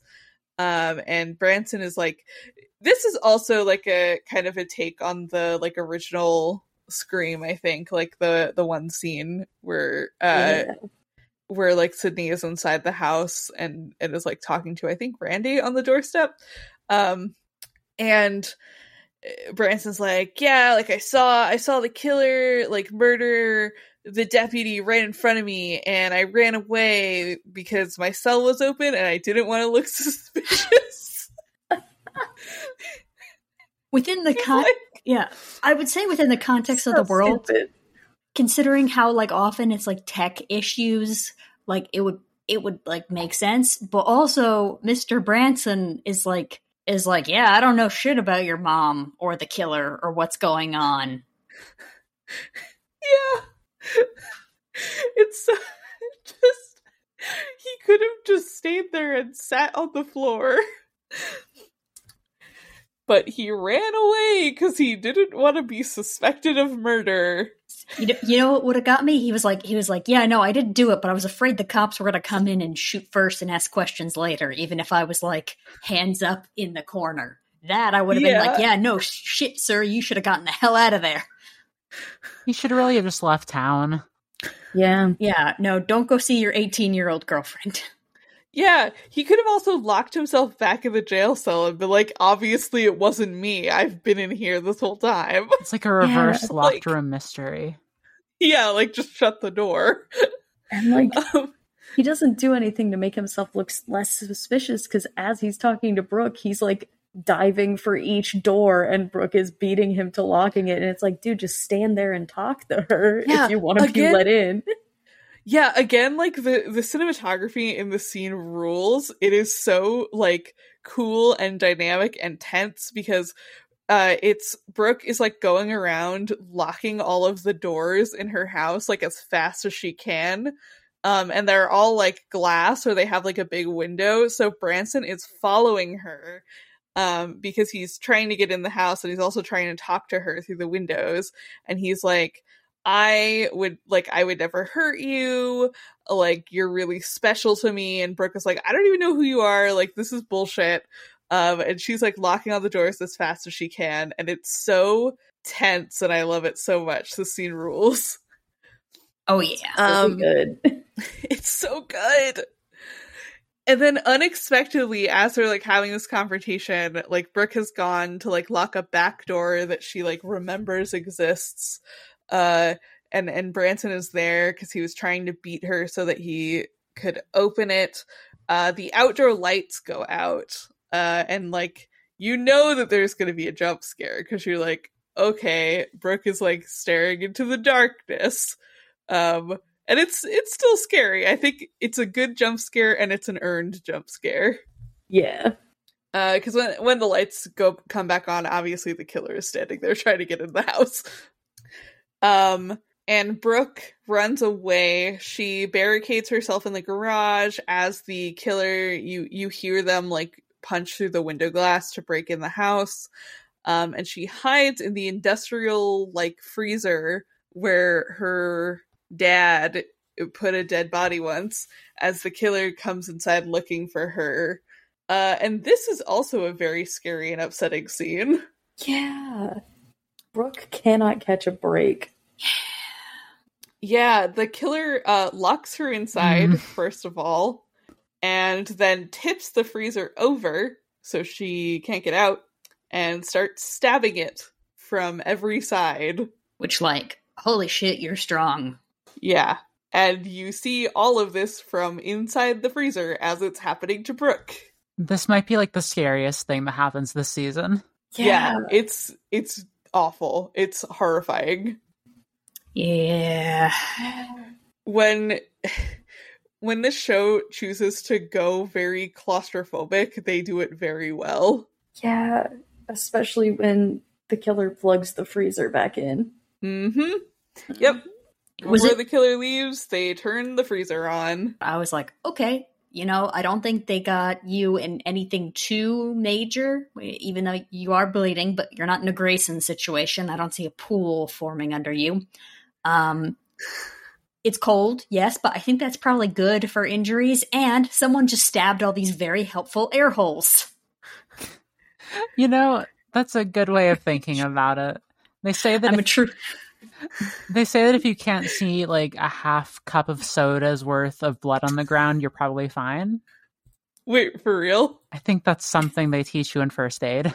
That's wild. I mean, that makes sense. Not that you're probably fine, but that you were in critical condition if you're that if you have that much. Yeah, yeah, actually. yeah, yeah. Yeah. More if you're like, yeah, I think that's more than half a cup. Um, someone needs to call an ambulance. Um, yeah, I mean, she she definitely doesn't get stabbed too badly. Like she Brooke just gets stabbed in the side. Um, but obviously the killer can't really see, and they're not going to open the the freezer up to check. So they they just kind of turn it on and assume that that's going to do the rest of their work for them. Yeah. And that no one will find Brooke before she like suffocates and or freezes and or bleeds to death. Yeah, which is, I mean, honestly, uh, kind of a fair assumption because everyone ran away. Yeah, and you know what? As the killer, they got a lot going on right now. Yeah, They don't- they got a lot of they got a lot of pots on their stove. Yeah. Yep. Uh, so Emma and Noah finally roll up uh to Brooke's house and they find uh Piper's car with blood like all over the side of it. And the only weapon that they have between the two of them is a crowbar, which Noah has originally, and then as soon as he hears a scary noise, he hands it to Emma. I thought Emma just took it from him. I thought that he handed it to her, but I could be wrong. Yeah, I thought she just went yoink and just took it out of his hand and was like, "This is mine now." Um, and they find that the they find that the scary noise is in fact Kieran with a gun. Which they're very like, oh, about. But also, this killer's not known for shooting people to death. No. yeah, yeah, they're very. Yeah, they they like want to know why he has a gun. They're very like uh, confrontational about it, but yeah, the the killer has never shot anyone, so it's in fact probably one of the least suspicious weapons he could have at this point. And Emma knows that he has access to guns. Yeah. Also, I just went back and watched the footage. Emma does grab it from Noah. Okay, there we go. Um he Kieran Kieran says that he ignored Emma calling him because like they just had a fight. Um, but he got a text from her asking to meet at Brooke's party, and Emma's like, No, no, no, that wasn't me, that was the killer, like trying to lure you here because they're uh, like they're probably here and they're gonna kill a bunch of people. Uh Emma says that Piper found out that Kieran might be Brandon James's son because she like went and talked to Cassie and Kieran's like uh I uh, like I have all of the legal paperwork from when my dad became my guardian like I can prove to you legally that I'm not Yeah. which is actually a very smart way of for the writers to prove that he's not the killer or that that he's not Brandon James's son. Yeah. But, however, if his dad, the cop, is Brandon James, then it's all a clever ruse. Oh my this is what's so gonna we're gonna find out in season two. oh my god, and that would tie in with um the old lady. Oh yeah, that's true. I didn't think about that. Yeah. It's just not the kid with Daisy. it's it's this kid with someone else. Yeah. After he pulled himself from And the then lake there's and no more 2015 incest. Yeah. Oh, God. yeah. Still, you know, kind of kind of not yeah, questionable, but no more questionable than your mom and dad dating while you date. Yeah. Same thing. Yeah. They already did that on the show, Yeah. So Yeah. so it's fine. Yeah. Ish. ish. Ish.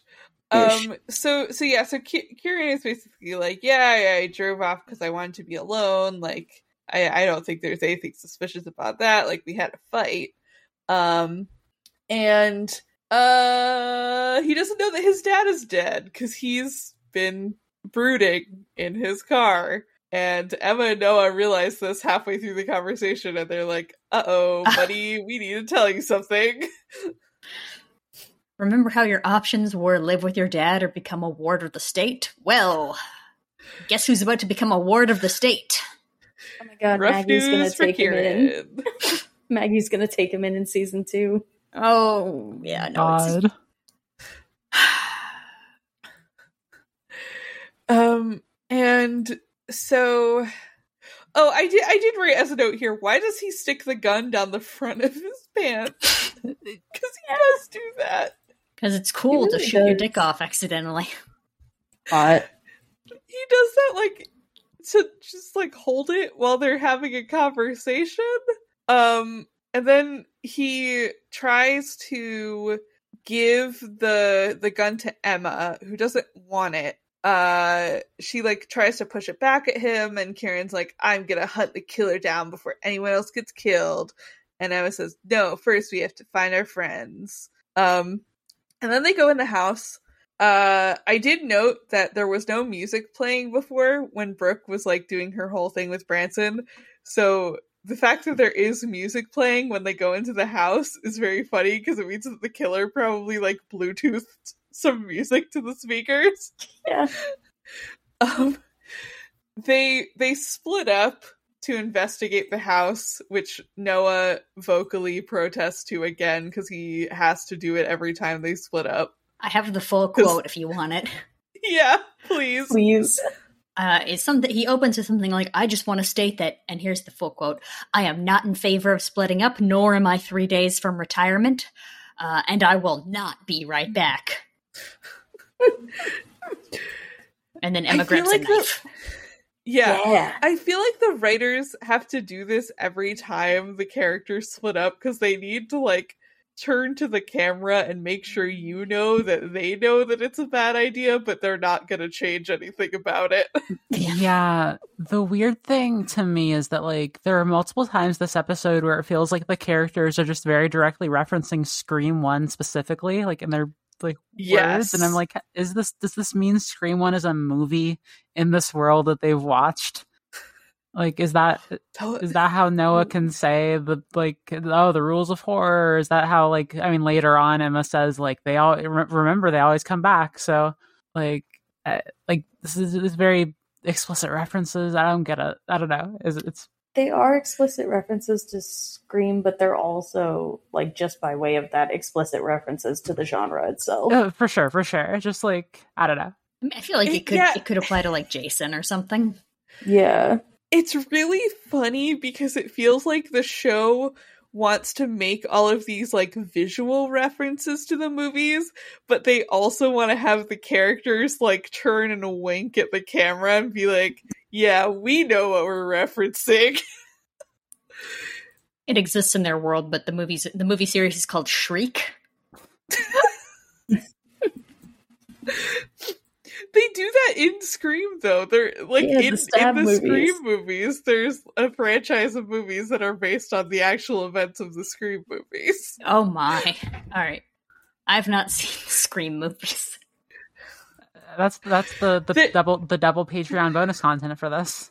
Oh yeah, yeah. One of the one of the like later Scream movies takes place on the set of uh of the Stab movies, which are a franchise that are based on the quote unquote real life events that happen in Scream. okay. I like that concept a lot, but also I don't like the idea of a series of movies called Stab. yeah. um. So yeah, it, it's a li- it's a little bit weird for sure. They like they very much want to have their cake and eat it too with the references. I think where they want to do the clever visual references, but also have Noah turn directly to the camera and be like, "I won't be right back." Actually, that's a reference to the rules of horror. Wink, wink. And um, they split up. Emma Noah gets the crowbar because Emma takes a knife. Uh Emma and Kieran go out to the garage and Noah goes look outside to look for Audrey, even though it's like completely deserted outside at the pool. Emma and Kieran find a bloody handprint on one of the windows and they wonder if it's Piper's. Um, and Jake appears outside and they once again do the thing with Scream where Sidney is like, eh, where like Stu and Randy are trying to get into the house and like prove that they're not the killer. Uh, they do this again. They do it twice. They do it with Branson and they do it with Jake. Um, and I liked it both times, so I'm not knocking the show for doing it twice. Um, they they point the gun at Jake, and and Jake is like, "Well, I I was out taking a walk by the lake because like Brooke and I had a fight, and I was like going to cool down." And when I came back, I couldn't find anyone. Like everybody's gone um, and they hear a noise coming from the garage and they go and they find brooke in the freezer Yeah, and uh it is it is a little bit they do a little bit of humor here because like wh- they they break the lock they get her out whatever uh jake tries to give her mouth to mouth and she wakes up and calls him a creep she's like, "I'm still breathing, you creep." I love that that's what takes her out of being unconscious. yeah It's so good. It reminds me of um a, a couple episodes ago when Jake was in the coma and Mhm. Noah woke him up. Parallels. yeah Once again, proving that Noah and Jake should should French. so true Neassa. I am going to advocate that everyone in this movie should kiss each other. You're so right. so Oh, right Actually, quick sidebar. I was trying not to get spoiled, but I r- was randomly, because of you, Emma, I was randomly searching up Will's actor's name on TikTok. oh my god Because I, I don't know why exactly. There's not that much stuff specifically for him. But one of them was this like fan cam for Scream that someone put together in this, the year our Lord 2021, not this year. holy shit uh god bless whoever did that and it included a bunch of like fan or a bunch of the actors like instagrams or like snap stories or something i don't it's something from their social media but it's like very 2015 energy i guess it maybe could have been from twitter but who's who's posting their like personal like behind the scenes stuff to twitter and a lot of it included um bex and jake's jake's actor not a lot of it but there was one long scene of bex and Jake's actor hanging out, just kind of like leaning on each other. And I was like, this is kind of fun, actually. I feel like Audrey and Jake, if they could have gotten past it, would would kind of be like a fun, interesting couple to hang out. True. I can see it. Yeah. Yeah, and then I sent that to Marn because I was like, Yeah. also it was set to the saddest TikTok sound ever. Oh my god. It's oh no, it said I think it was set to Taylor Swift's um, you know, the one that's like, I stayed here, dust collecting on my pinned up hair. Holy shit. Yeah. The person's just like I watched I watched it on mute because I was at work. yeah, I was like, I guess I'll never know what this sounds like. yeah, no, it's it's set Now to you know. that. And the first, I which I was like very much like, I know you want to be in 2015, my love, but Oh man. Um so yeah, so so they wake Brooke up. Uh Brooke is like, "Oh, Branson was here. Like that's the last thing I remember." Uh and Emma and, Emma and Kieran go outside to look for Branson and they leave Jake behind with Brooke. Uh Noah is still outside looking for Audrey. He also finds Grayson's body in the bathroom. Uh, and then Audrey comes up behind him and jump scares him, and he screams so loudly that Emma and Kieran run outside because they think that he's being attacked. Which is really good because when they split up, Kieran does say to Noah, if something happens, scream. yeah. and Noah is valid, you know. He really is. Yeah, honestly, if I knew that there was a murderer in the vicinity and someone came up behind me and like touched me on the shoulder, I would also scream. Yeah. I would do that if I was in a well lit Five Guys and there was no murderer about. yeah, okay, also fair. I do that sometimes when my wife comes up behind me when I'm on, when I'm using the computer with my headphones on. um so so everyone kind of converges outside. Uh Audrey is cut up. She's like beat up and she has like a, a big gash on her arm. Um she says that she saw the killer's mask like in front of her face and then she blacked out and she doesn't really know what happened after that. Um but she didn't get killed so that's interesting.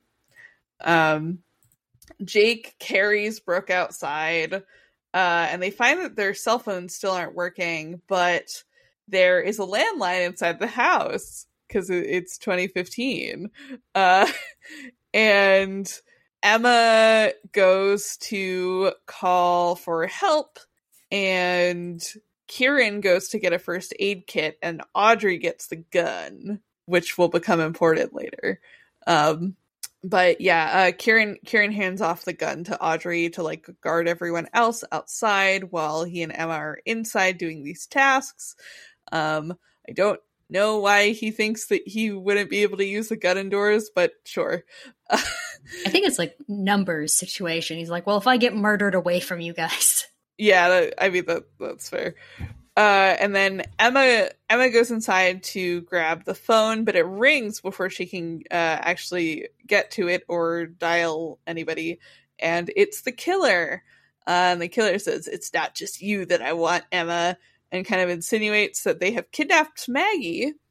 And Emma figures out by like the killer saying like we're we're gonna go back to like where it began and where it started uh, she figures out that the killer is at the dock where Brandon James died on the lake. Uh, and they have Maggie there, and the killer says that only Emma can go or others will die. So Emma goes to the dock and she finds Maggie gagged and tied to a chair, and she runs directly towards Maggie. This is the third time that someone has run towards the kidnapped person who is tied down. You Yeah. would think that people would learn to stop doing that by now.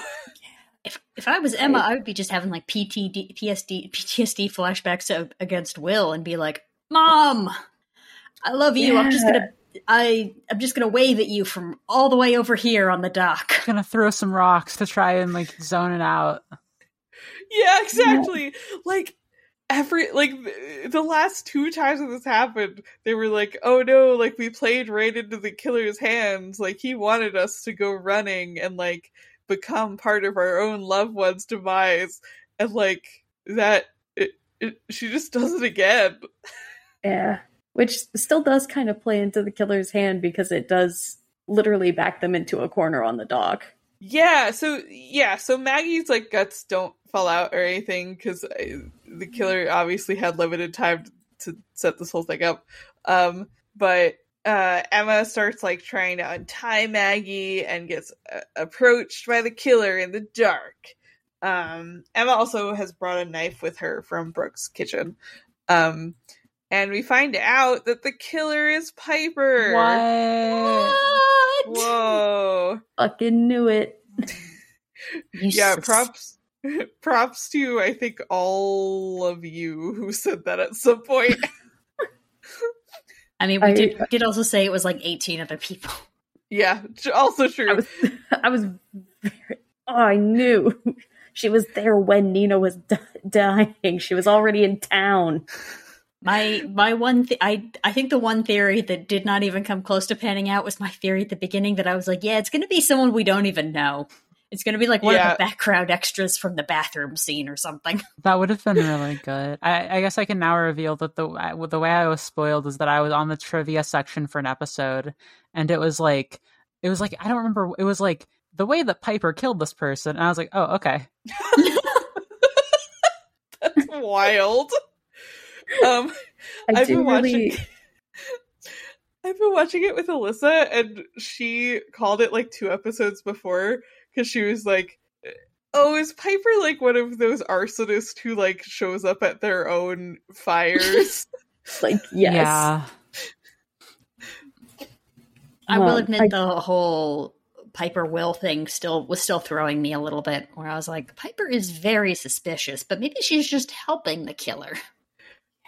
There is a parallel in this scene that I really like when we like figure out that Emma still has the knife on her and they do that zoom of it behind her back. It is the exact same shot as when Will is hiding a knife behind his back when he confronts Jake about the money. Oh, you're Ooh. right. Like exact same shot, same knife too, I think. Or like very similar. And I really liked that parallel. The cinematography, I'm telling you. Yeah. And oh, Um oh my god, Piper has reasons for doing this, even though like yes. nothing would be a good enough reason. Um yeah, Piper Piper also says hashtag mind blown during the sequence. She is killing. Uh, pun uh, Well- intended. The scream, like the scream killer reveal cadence in her voice. Yes. Emma should just been like, ugh, cringe. yeah. Ugh, you're You're gonna lose I really- subscriber. I, w- I would have been really happy to have an older sister, but now, ugh. It's not the murder specifically. It's the hashtag mind blown. yeah um you you do get really get the sense that this actress is having the time of her life play like playing a villain reveal which i think is Oh my god, yeah. delightful Oh, yes. Um but yes she reveals that she is piper's half sister she is brandon james's kid with maggie um and she also calls Emma sexist for assuming the, the killer was Brandon James's son. She's like, come on, Emma, it's 2015. Murderers can be women, even though everyone has kept saying he, including me, to you. And also, I took you to an old lady who said that his son was here. I was Mhm. really worried that they were gonna do like a Piper is trans thing. Like, Oh, yeah. uh, I'm I'm glad Mhm. that wasn't the direction, but Yeah, it wasn't a sleepaway camp kind of deal. uh-huh. Wasn't a pretty little liars kind of deal. I would love in the second season if they just show Piper in like a bad wig and they're like, yeah, she was blind. that old lady couldn't see for shit. Piper was just like in a wig and a fake mustache, like, yeah, I'm his son. That's amazing. I I hope so. She just used the voice changer. Oh, yeah. If someone in real life came up to me sounding like fucking uh, slasher villain MP4, I would simply have to run away. Imagine trying to buy groceries like that. my god.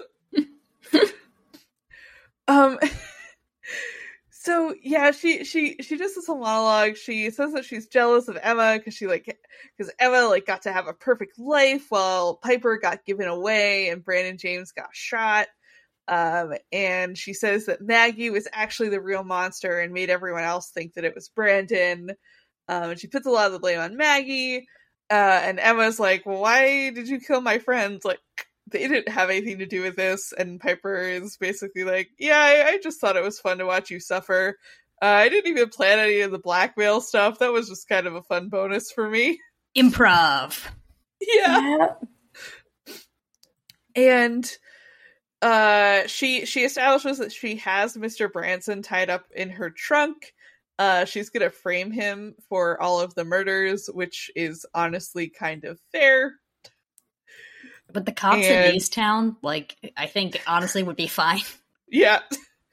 Yeah. Um she she basically says that like her her kind of plan for this final confrontation is like she's going to kill uh Emma and Maggie and make it look like Branson did it and that like Piper got out like managed to get out alive and like kind of make herself into the final girl um and that she's gonna broadcast on her podcast that the Lakewood slasher is dead and like become a hero. Piper, you And can't she- be the final girl. You're not blonde. Yeah, exactly. Uh, she also calls Emma out for having having a knife behind her back. Yeah, she's not subtle about it. She's trying, but not well. No, no. and uh, they they have a knife fight, which is fun. Yeah, everybody gets stabbed a whole bunch. Yes, Oh, yeah. uh, Piper stabs Emma and then goes to like try and like land a killing blow, and then Maggie like gets up and tackles her, and then Piper also stabs Maggie, and then Emma tackles Piper, and they fight, and Piper's kind of getting the upper hand. And then uh, Piper's like, "Before I kill you, I have one last surprise for you, Emma." Um, but we don't get to find out what it is because she gets shot by Audrey. Yeah, Audrey shows up. Yeah, which I'm Yes. I'm only just now connecting this to the last minute of this episode and why that's incredibly interesting that Audrey shoots her. Yeah. Yeah, it sure is, isn't it? Mm-hmm. Um. So yes, Aud- Audrey shows up and shoots Piper, um, and and like knocks her off the dock into the water. Um, and then as like Audrey is coming down to the dock to like check on Emma, um, Piper tries to climb back out. Um, and Emma shoots her again in the head. And and of course does the the like quippy like they always come back yeah. And not to not to go too much far ahead, but like somehow is has the body gone missing again when uh they're doing that whole they- thing with the lake? they do imply that yes what the hell is wrong with this lake? She died in like two feet of water. it's just the lake where bodies go missing i don't know what to tell you This is the same lake. Is this the same lake that Noah got stranded in in like episode two? yes Yes. Yep. Yep. Maybe there's And also the sorry. No, you go. Maybe there's incredibly strong currents we don't know about. If you shoot someone in the head, your second thing you do should be dragging their body to shore. it is also the lake where noah said that he felt someone like dragging him under and then we just never got any elaboration on that Mm-hmm. Piper really loves fucking with people. She has a snorkel on. She was like, maybe Emma will go in the water, so, you know, let's just get this party started early. Be prepared for everything. yeah exactly Yeah. Also, Emma and her mom um, hug, but they both have wounds that need pressure, so they should stop doing that. Uh, They're applying pressure by hugging. yeah exactly Of course, Emma, you're right. You're so right. Um, yeah. They, so they they have their like emotional moment. They hug. Uh, I wrote, "Everyone is bloody, but ultimately okay." Smiley face. Let's not think about that reveal Piper was gonna do. What, was, Um, what, and was- then they- what were we thinking about? For what, what do we think she was going to say? I don't. I don't know. I, I I'm back in completely unspoiled territory, so I feel safe making guesses again. Um, Yeah. maybe maybe maybe maybe this is the four killers theory maybe this is like oh i have three other people in league with Oh. Me Um. So so then we get the aftermath. Uh, it, it's it's like dawn. It's it's beginning to be daytime. The cops are dragging the lake looking for Piper.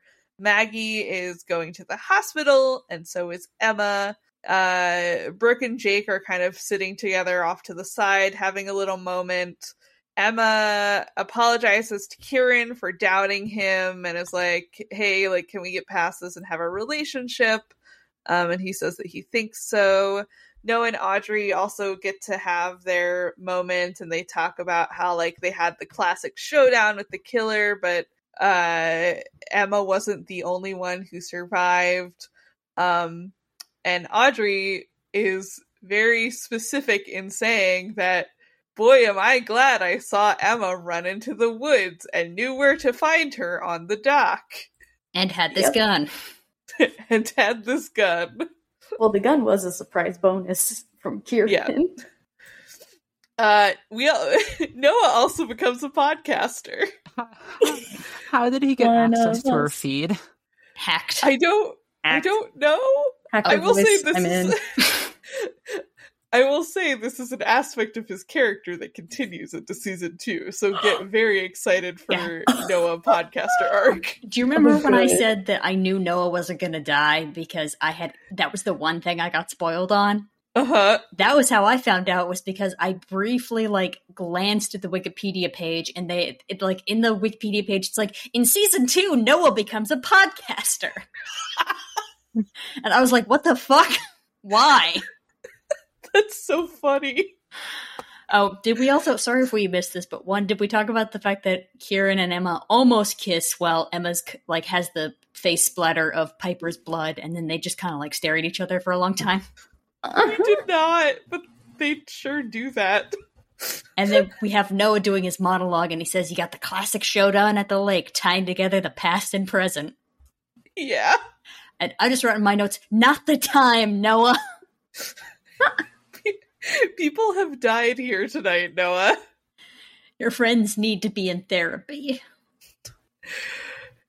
So Noah's a podcaster now. he somehow gets access to Pi- to like upload on Piper's feed and guest hosts the last episode of her show basically because she's dead and is and and kind of recaps and is like everybody's okay but there are some loose ends that I'm a little worried about. Um and over like a montage again like in episode 1 of like people doing either arbitrary or vaguely suspicious stuff uh there's like Audrey looking at photos of her like Brandon James photos uh Kieran and Emma kiss Jake is deleting his blackmail files and we see Branson getting out of jail uh Noah kind of lays out that he is suspicious because Piper and Will were both there when the killer attacked Will, which means that Piper must have had an accomplice or else who was the killer that attacked Will. Um and as Noah is is monologuing this, we see a little scene of Audrey uh, opening a secret lockbox in her room, which has the stolen prison documents from the beginning of episode nine in it, uh, and a bunch of mail uh, that was sent to her by Piper, and she burns them in a bonfire. Also, damn, those cops really suck. Yep, It was just in her room. It was literally just in her room in a lockbox. A disguised lockbox. True. So- True. what? There are always those like you have you have 24 hours to hide this paperclip, and where eh, if a cop comes and finds it in your house you get 1 million dollars. It's like I could just like put it in a book. They're not going to search that hard. They're cops. Yeah. what do we make of this? I have theories for next season. Emma. So Theor- oh wait, Marn, you do your thing, but then Emma theories, please. I wish to know your mind. So one thing that I will say is that the writing staff completely changed in between these two seasons. Ooh. And you will notice once we kind of get a little bit into season two that um some stuff in this finale is setting up plot things that they do not carry forward into season two. No. That makes me really sad. So unfortunate. Why MTV? You should have kept this is like literally, literally. I if I still talked to some of my professors from college, I would be sending this to be like, this is a perfectly crafted series of television. You should be teaching this. Stop playing Seinfeld episodes in class. I Yeah, so it is such a shame that it did such a changeover because they set up so many details throughout the entire show so meticulously that I'm like, obviously this is going to come back later because they played they paid so much love and attention to this one little detail. I d- I do think okay, I do think that season 2 does a really good job of like making good on all of those little details and I I feel that we will all be satisfied with kind of where it goes, but I I know for a fact that the like the season 1 showrunner knew who Piper's accomplice was going to be and it was not the person it turns out to be in season 2 due to the writing changeover. Ah! okay, also listeners, keep listening because I mean, who knows? We're gonna have lots of fun. Clearly, season two is gonna be a fun time, but also, ha! That's that's that's frustrating a little bit because like Yeah.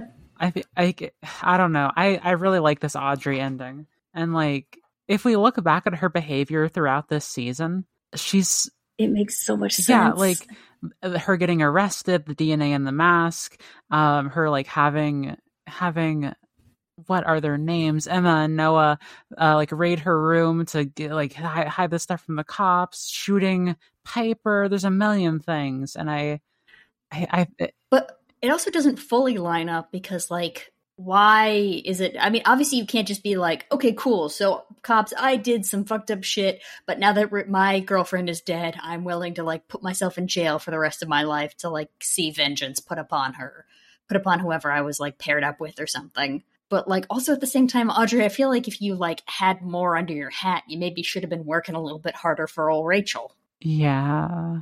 I have so many theories. Please. I want to hear your Yes, theories. Emma, lay out I out have your like theories. at least eight, and not all of them coincide. Okay. Okay, so Audrey, I think is involved. I don't think is the only accomplice, especially confirmed now that Marn says that it's not who they planned it to be. Um, I think Audrey was involved. I think Rachel caught on. I think Audrey was so adamant about finding Rachel's killer because Audrey feels guilty because Audrey knows Mm. and is like clearly either did it or knows that Piper did it um and is so adamant about searching through the footage to find any evidence connecting Rachel to Branson or else they're fucked or else it's like there's no connection with Rachel so they have to find a connection with Rachel and that will eventually lead them to Audrey. Oh, so you're talking that was like kind of like a red herring for like the Noah and um Emma's of the world, and then she's like, nah, I know it's Piper, so I'm just gonna like find a way to get rid of Piper myself. Like I'll get my vengeance on Piper later. Not even. I think that like I think Audrey's afraid of getting caught. Okay, yeah. Mm. I think Rachel caught Audrey. Audrey feels guilty about having to kill Rachel. I think Audrey agreed to do this when her friendship with Emma was still in the shitter. And now that she and Emma are on good terms again, she feels guilty about what's happening, which is why she kills Mm. Piper. And also, then there's no one tying Audrey to what's going on if she gets rid of Piper and gets rid of Piper before she can say anything to Emma. Um, I also think that the that wasn't going to be Piper's big fun little reveal. uh, I think Piper's fun little reveal was going to be that Maggie did the murders and not Brandon oh. James. oh, Yeah. I feel like It that could also be Emma's dad, but I think more so Maggie or both of them or something like that. yeah. Because Piper keeps insisting that Maggie is the monster and not Brandon. yeah. That's really interesting. That's compelling. That's super compelling. yeah. Because Maggie doesn't deny it either when Piper calls her the monster. And it's oh, like, you know what you did. True. hmm But then why? I, well, well, we'll get into that later. But then why does Emma's mom commit the murders? I, I, Probably just like bullying. Yeah, I or think we'll figure that out later. I mean, we Well, know that she like really like cared about Brandon, and all these people were bullying him. So It's maybe true. it's as simple as that. Even Yeah. And then he's like, "I love you. I'll take the fall for these murders." that's no wonder his mom is like, "Oh, you got him killed very specifically." Yeah, I'm excited to see how that plays out. I'm also trying to remember if Piper's monologue earlier about her dad being dead said like a when her dad died, whether it was when she was a baby or not. I think she just is Because- very young. Mhm. Yeah, because I'm wondering if they make a very they make a point to zoom in on body not recovered, presumed dead, Hmm. on the forms about Brandon James. So I think he got out, and I think he connected with Piper somehow. See- Whether he's still out there is yet to be known, or whether he was killed in a different scenario that's tied into Mm. this. Season two, he comes back and gets revenge for Piper dying. Can't do that if he's the sheriff. Oh yeah, no. Yeah, he's dead now. God. or is he? Or is he? I mean, if you can get shot in the head and fall into a lake, and they're still like, "But where's the body? Maybe Piper will make a comeback." Uh, I don't think Piper will make a comeback, but nonetheless, I feel like whenever they do that, they're trying to do some like am- ambiguity about it. Uh, then you can have all your guts fall out and then be carted away to the morgue and be like, "Actually, I was fine." Yeah, you know. We also can't discount season two becoming a supernatural sla- slasher. Like, you know, like, True. the- maybe- Mm. That's why something grabbed yeah, like Noah's ankle in the, the, lake. is magical. Like, it revives people. Maybe it's like a Jason X situation. Like, she'll become like a liquid robot or something like that. Hell yeah! I I'm still really mad that they didn't get to make their fourth season where they would like pull out and have it be the actors playing themselves. Yeah. But would they have think brought they the original cast back for the for the season four? I think I think they they said like they wanted to. Basically, apparently, like their their plan was like they they would have had season three get like increasingly more weird and like insane until like all of the characters were just like slowly getting killed off. Um, like, and then at the like end of season three or beginning of season four, they would have like pulled back and and had it be about the actors after filming that season actually getting killed off in real life by like a fan of the show. Ooh. God, that would have ruled. I'm so mad they didn't get to do that. We need this podcast to get popular enough that they reboot it. yeah. And then we can be mad because the reboot doesn't match up to our expectations. Yeah, exactly. Um who who are MVPs and LVPs of the season 1 finale? Hmm. I'm gonna say MVP is Piper for being a girl boss and also, you know, getting shot in the head. Uh, good for her, taking one for the team. Uh, probably should have been in therapy, but you know what? Sometimes you just gotta like take your trauma into your own hands and kidnap your mom and kidnap your birth mother. LVP is Jake. I this is his character has come a really long way, but also I feel like the writers don't really know what to do with him. So he's just kind of like always shunted off to the side, being like just creepy enough that you're like, maybe Jake is the murderer, even though there's no goddamn way he could potentially be the murderer. Maybe he is. maybe he Second is accomplice. second accomplice. I mean, he Oh, does shit, this ep- Sorry, this episode came out literally the day after Wes Craven died. Oh I'm on, shit. the, I'm on the Wikipedia page. Damn, Wes Craven died. Yeah, Yeah. in 2015. Yeah. Yep. I don't know who my MVP for these episodes are. I I do. I can go first, Martin. Yeah, go for it. Um, my MVP of this episode is Emma. She goes kind of nonstop. She has a little rocky start because she really wants it to be Branson, but like she doesn't even tell the rest of the group where she's going when the killer's like Doc's time. She's like, "Nope, I'm out," and just goes and is ready to literally ride or die for her homies to stay okay. Yeah. Um, and she fights hard on the dock too. And she like she has a lot of moments throughout the episodes where she is just like telling cops to their face, "Hey, let me through, or people are gonna fucking die. Let me out." Yeah. Um, and I mean, it pays off in the end. She lives, and so do her homies. Yeah. Big snaps for Emma. Um, and Emma, who was like so afraid to touch a gun the entire show, pulls the the final shot on Piper too. Oh yeah. Oh my god, you're so right. Um, Oh. And then my LVP, I, I hate to do it, but Brooke is my LVP this episode because, girl, You threw a party on your own in your empty house on Halloween night with a pot- potential killer on the loose. If you didn't think it was Mr. Branson, why would you do that? Valid. If you thought Branson was innocent, why would you throw a party when there's a killer out? I think yeah, I think I I agree that my MVP is Emma for sure. I think that my LVP is Mr. Branson Oh yeah. because he I mean, he does a lot wrong. He uh Oh boy, he i there's a murder right in front of him and he runs away cuz he doesn't want to seem suspicious. Uh he shows up to Brooke's house and it's like the most suspicious he's ever been. He is like a huge creep to Emma for no reason and then he gets stuffed in a trunk. Marn.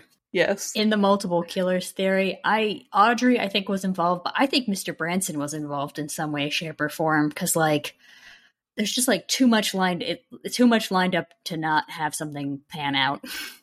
I think that that's a good theory. I I won't confirm or deny. Also, such a such a creep in the goddamn police room. Like, get it together, man. Such a creep. I hope they arrest him anyways because he's having a relationship with an underage student. They should arrest him anyways. If- Yeah. If, he just goes straight back to being a teacher in season two, I will throw something. Yeah. Yeah. Jacqueline, what are yours? MVPs and LVPs. Sorry to interrupt. Oh, I'm having such a hard time. Um, I think my MVP is gonna be Audrey. Like, really, just the looks, the the guns, the the the powerful manipulations, uh, getting the final kill in on the villain. I, I, I think that, that's where it's at.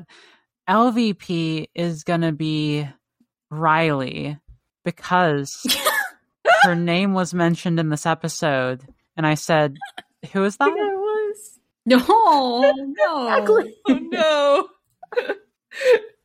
no. yeah. Riley deserved Poor better. Yeah, She really did.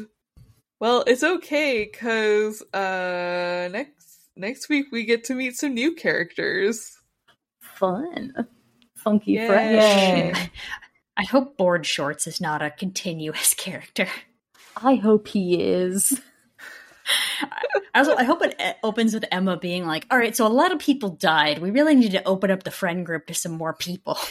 I hope that the Grayson we met in this episode was actually Dick Grayson from Batman, and they live in Gotham City actually, and that Batman comes to investigate the next season's murder. Oh. I would watch that. Yeah. 100%.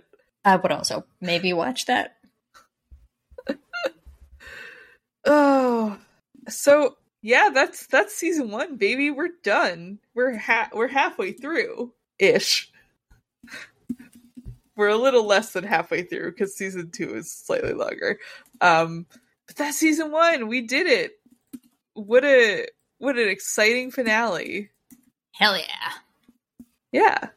Yeah, it was a really good season one finale. Yeah, the the last two episodes of the season are really good. So good. They they they really know how to wrap up a season. Say what you will about this show. Yeah. I was gonna say I feel like a lot of like mystery or horror type TV shows like really don't resolve enough during their season finales because they want the big mystery to continue instead of opening up for a connecting mystery. So I like that that's what they did. They solved the big mystery but left us with unanswered questions. Pretty Little Liars. I've never seen Pretty Little Liars. I've only heard Mike talk about it. I've also only heard Mike talk about it, but I feel like that's accurate. yeah, I'm I'm rewatching those videos right now, which is why I have it on the brain. Um I I started to like pick it up where I left off, and I was like, oh man, I have 60 more episodes of this to watch. I'm just gonna rewatch the Mike's Mic videos. Yeah, no, 60, 60 episodes, especially of late Pretty Little Liars, is too much. Yeah, they they do the Riverdale thing where they do a time skip because they realize that they've put the characters through their senior year twice and they can't keep getting away with it. This show is actually pretty clever for Uh. ending it at Halloween, which is like you got you got a good last rest Yeah. of the semester left. Yeah. yes, that is that is another really clever thing they do. They they split their se- the semester of their senior year very evenly into seasons 1 and 2. Um and so they are they're still in their senior year of high school when this season ends. Yeah. And they're So not obsessed with giving them a goddamn Christmas episode. yeah, I think I think like the next season picks up in like the next semester or something. Like there's there's some time that passes if I'm remembering correctly. Smart. Yeah. So we will be here next week as always uh talking about Scream starting season 2. Very exciting. If you would like to talk to us in the interim, you can find the show on Twitter at Dead Letter Pod. You Oh, can wrong, also wrong podcast, Marn. Oh my god. Dead. I have two podcasts that start with the word dead and I have a brain problem. if, you, if you would like to talk to us on Twitter, you can find us at DTHP Pod. That's the right one. Uh, and if you would like to hear, if you're listening to this right now and you are saying to yourself, boy, I would like to hear those four hosts talking about season two right now, uh, become a Patreon on the Moonshot Patreon because our episodes come out a week early on there for all patrons. So if you give Moonshot a dollar a month, you can go listen to us talk about season two, episodes one and two right now. What, Martin? Only a dollar? That's so cheap. Oh. I know. I thought you for sure you'd have to pay like five dollars a month to get uh, early access. I know it's wild. You can get like a good 75% of the content on our Patreon for a dollar a month. It's it's very cheap. You should do it. We got good stuff on there. Now that's less than that, that's that's less than a cup of coffee a year, so it seems very worth it. It is. It's yeah. It's uh it's a little over twelve dollars a year with the like the extra payout fee that you have to do, I think. Hell yeah! And and you get bonus episodes of a bunch of stuff, not just a teen house party. So there you go. Go go become a patron. Get get early episodes. We just recorded uh Champs in the Making uh, episode 69, which is possibly my favorite episode we've done so far. Nice. Nice. Nice. Yeah. Oh yeah, I have to watch Ghost for Once Miss Wonders. Yeah, the this will this will come out before that. I think yes. Uh, the next we have a movie podcast on the Patreon called Once Miss Wonders, uh, where people who have never seen a movie before watch that movie and then they come on and talk about it. Uh, for September, it is going to be Ghost, starring Patrick Swayze, and I believe in October we're doing a horror movie, but we haven't picked one yet. Ooh. So if you like to hear Moonshot hosts talk about horror, maybe you should become a patron. Can I change my LVP really fast? Uh, Yeah. Steam There we go. I think we're gonna get one in there. gonna date this episode.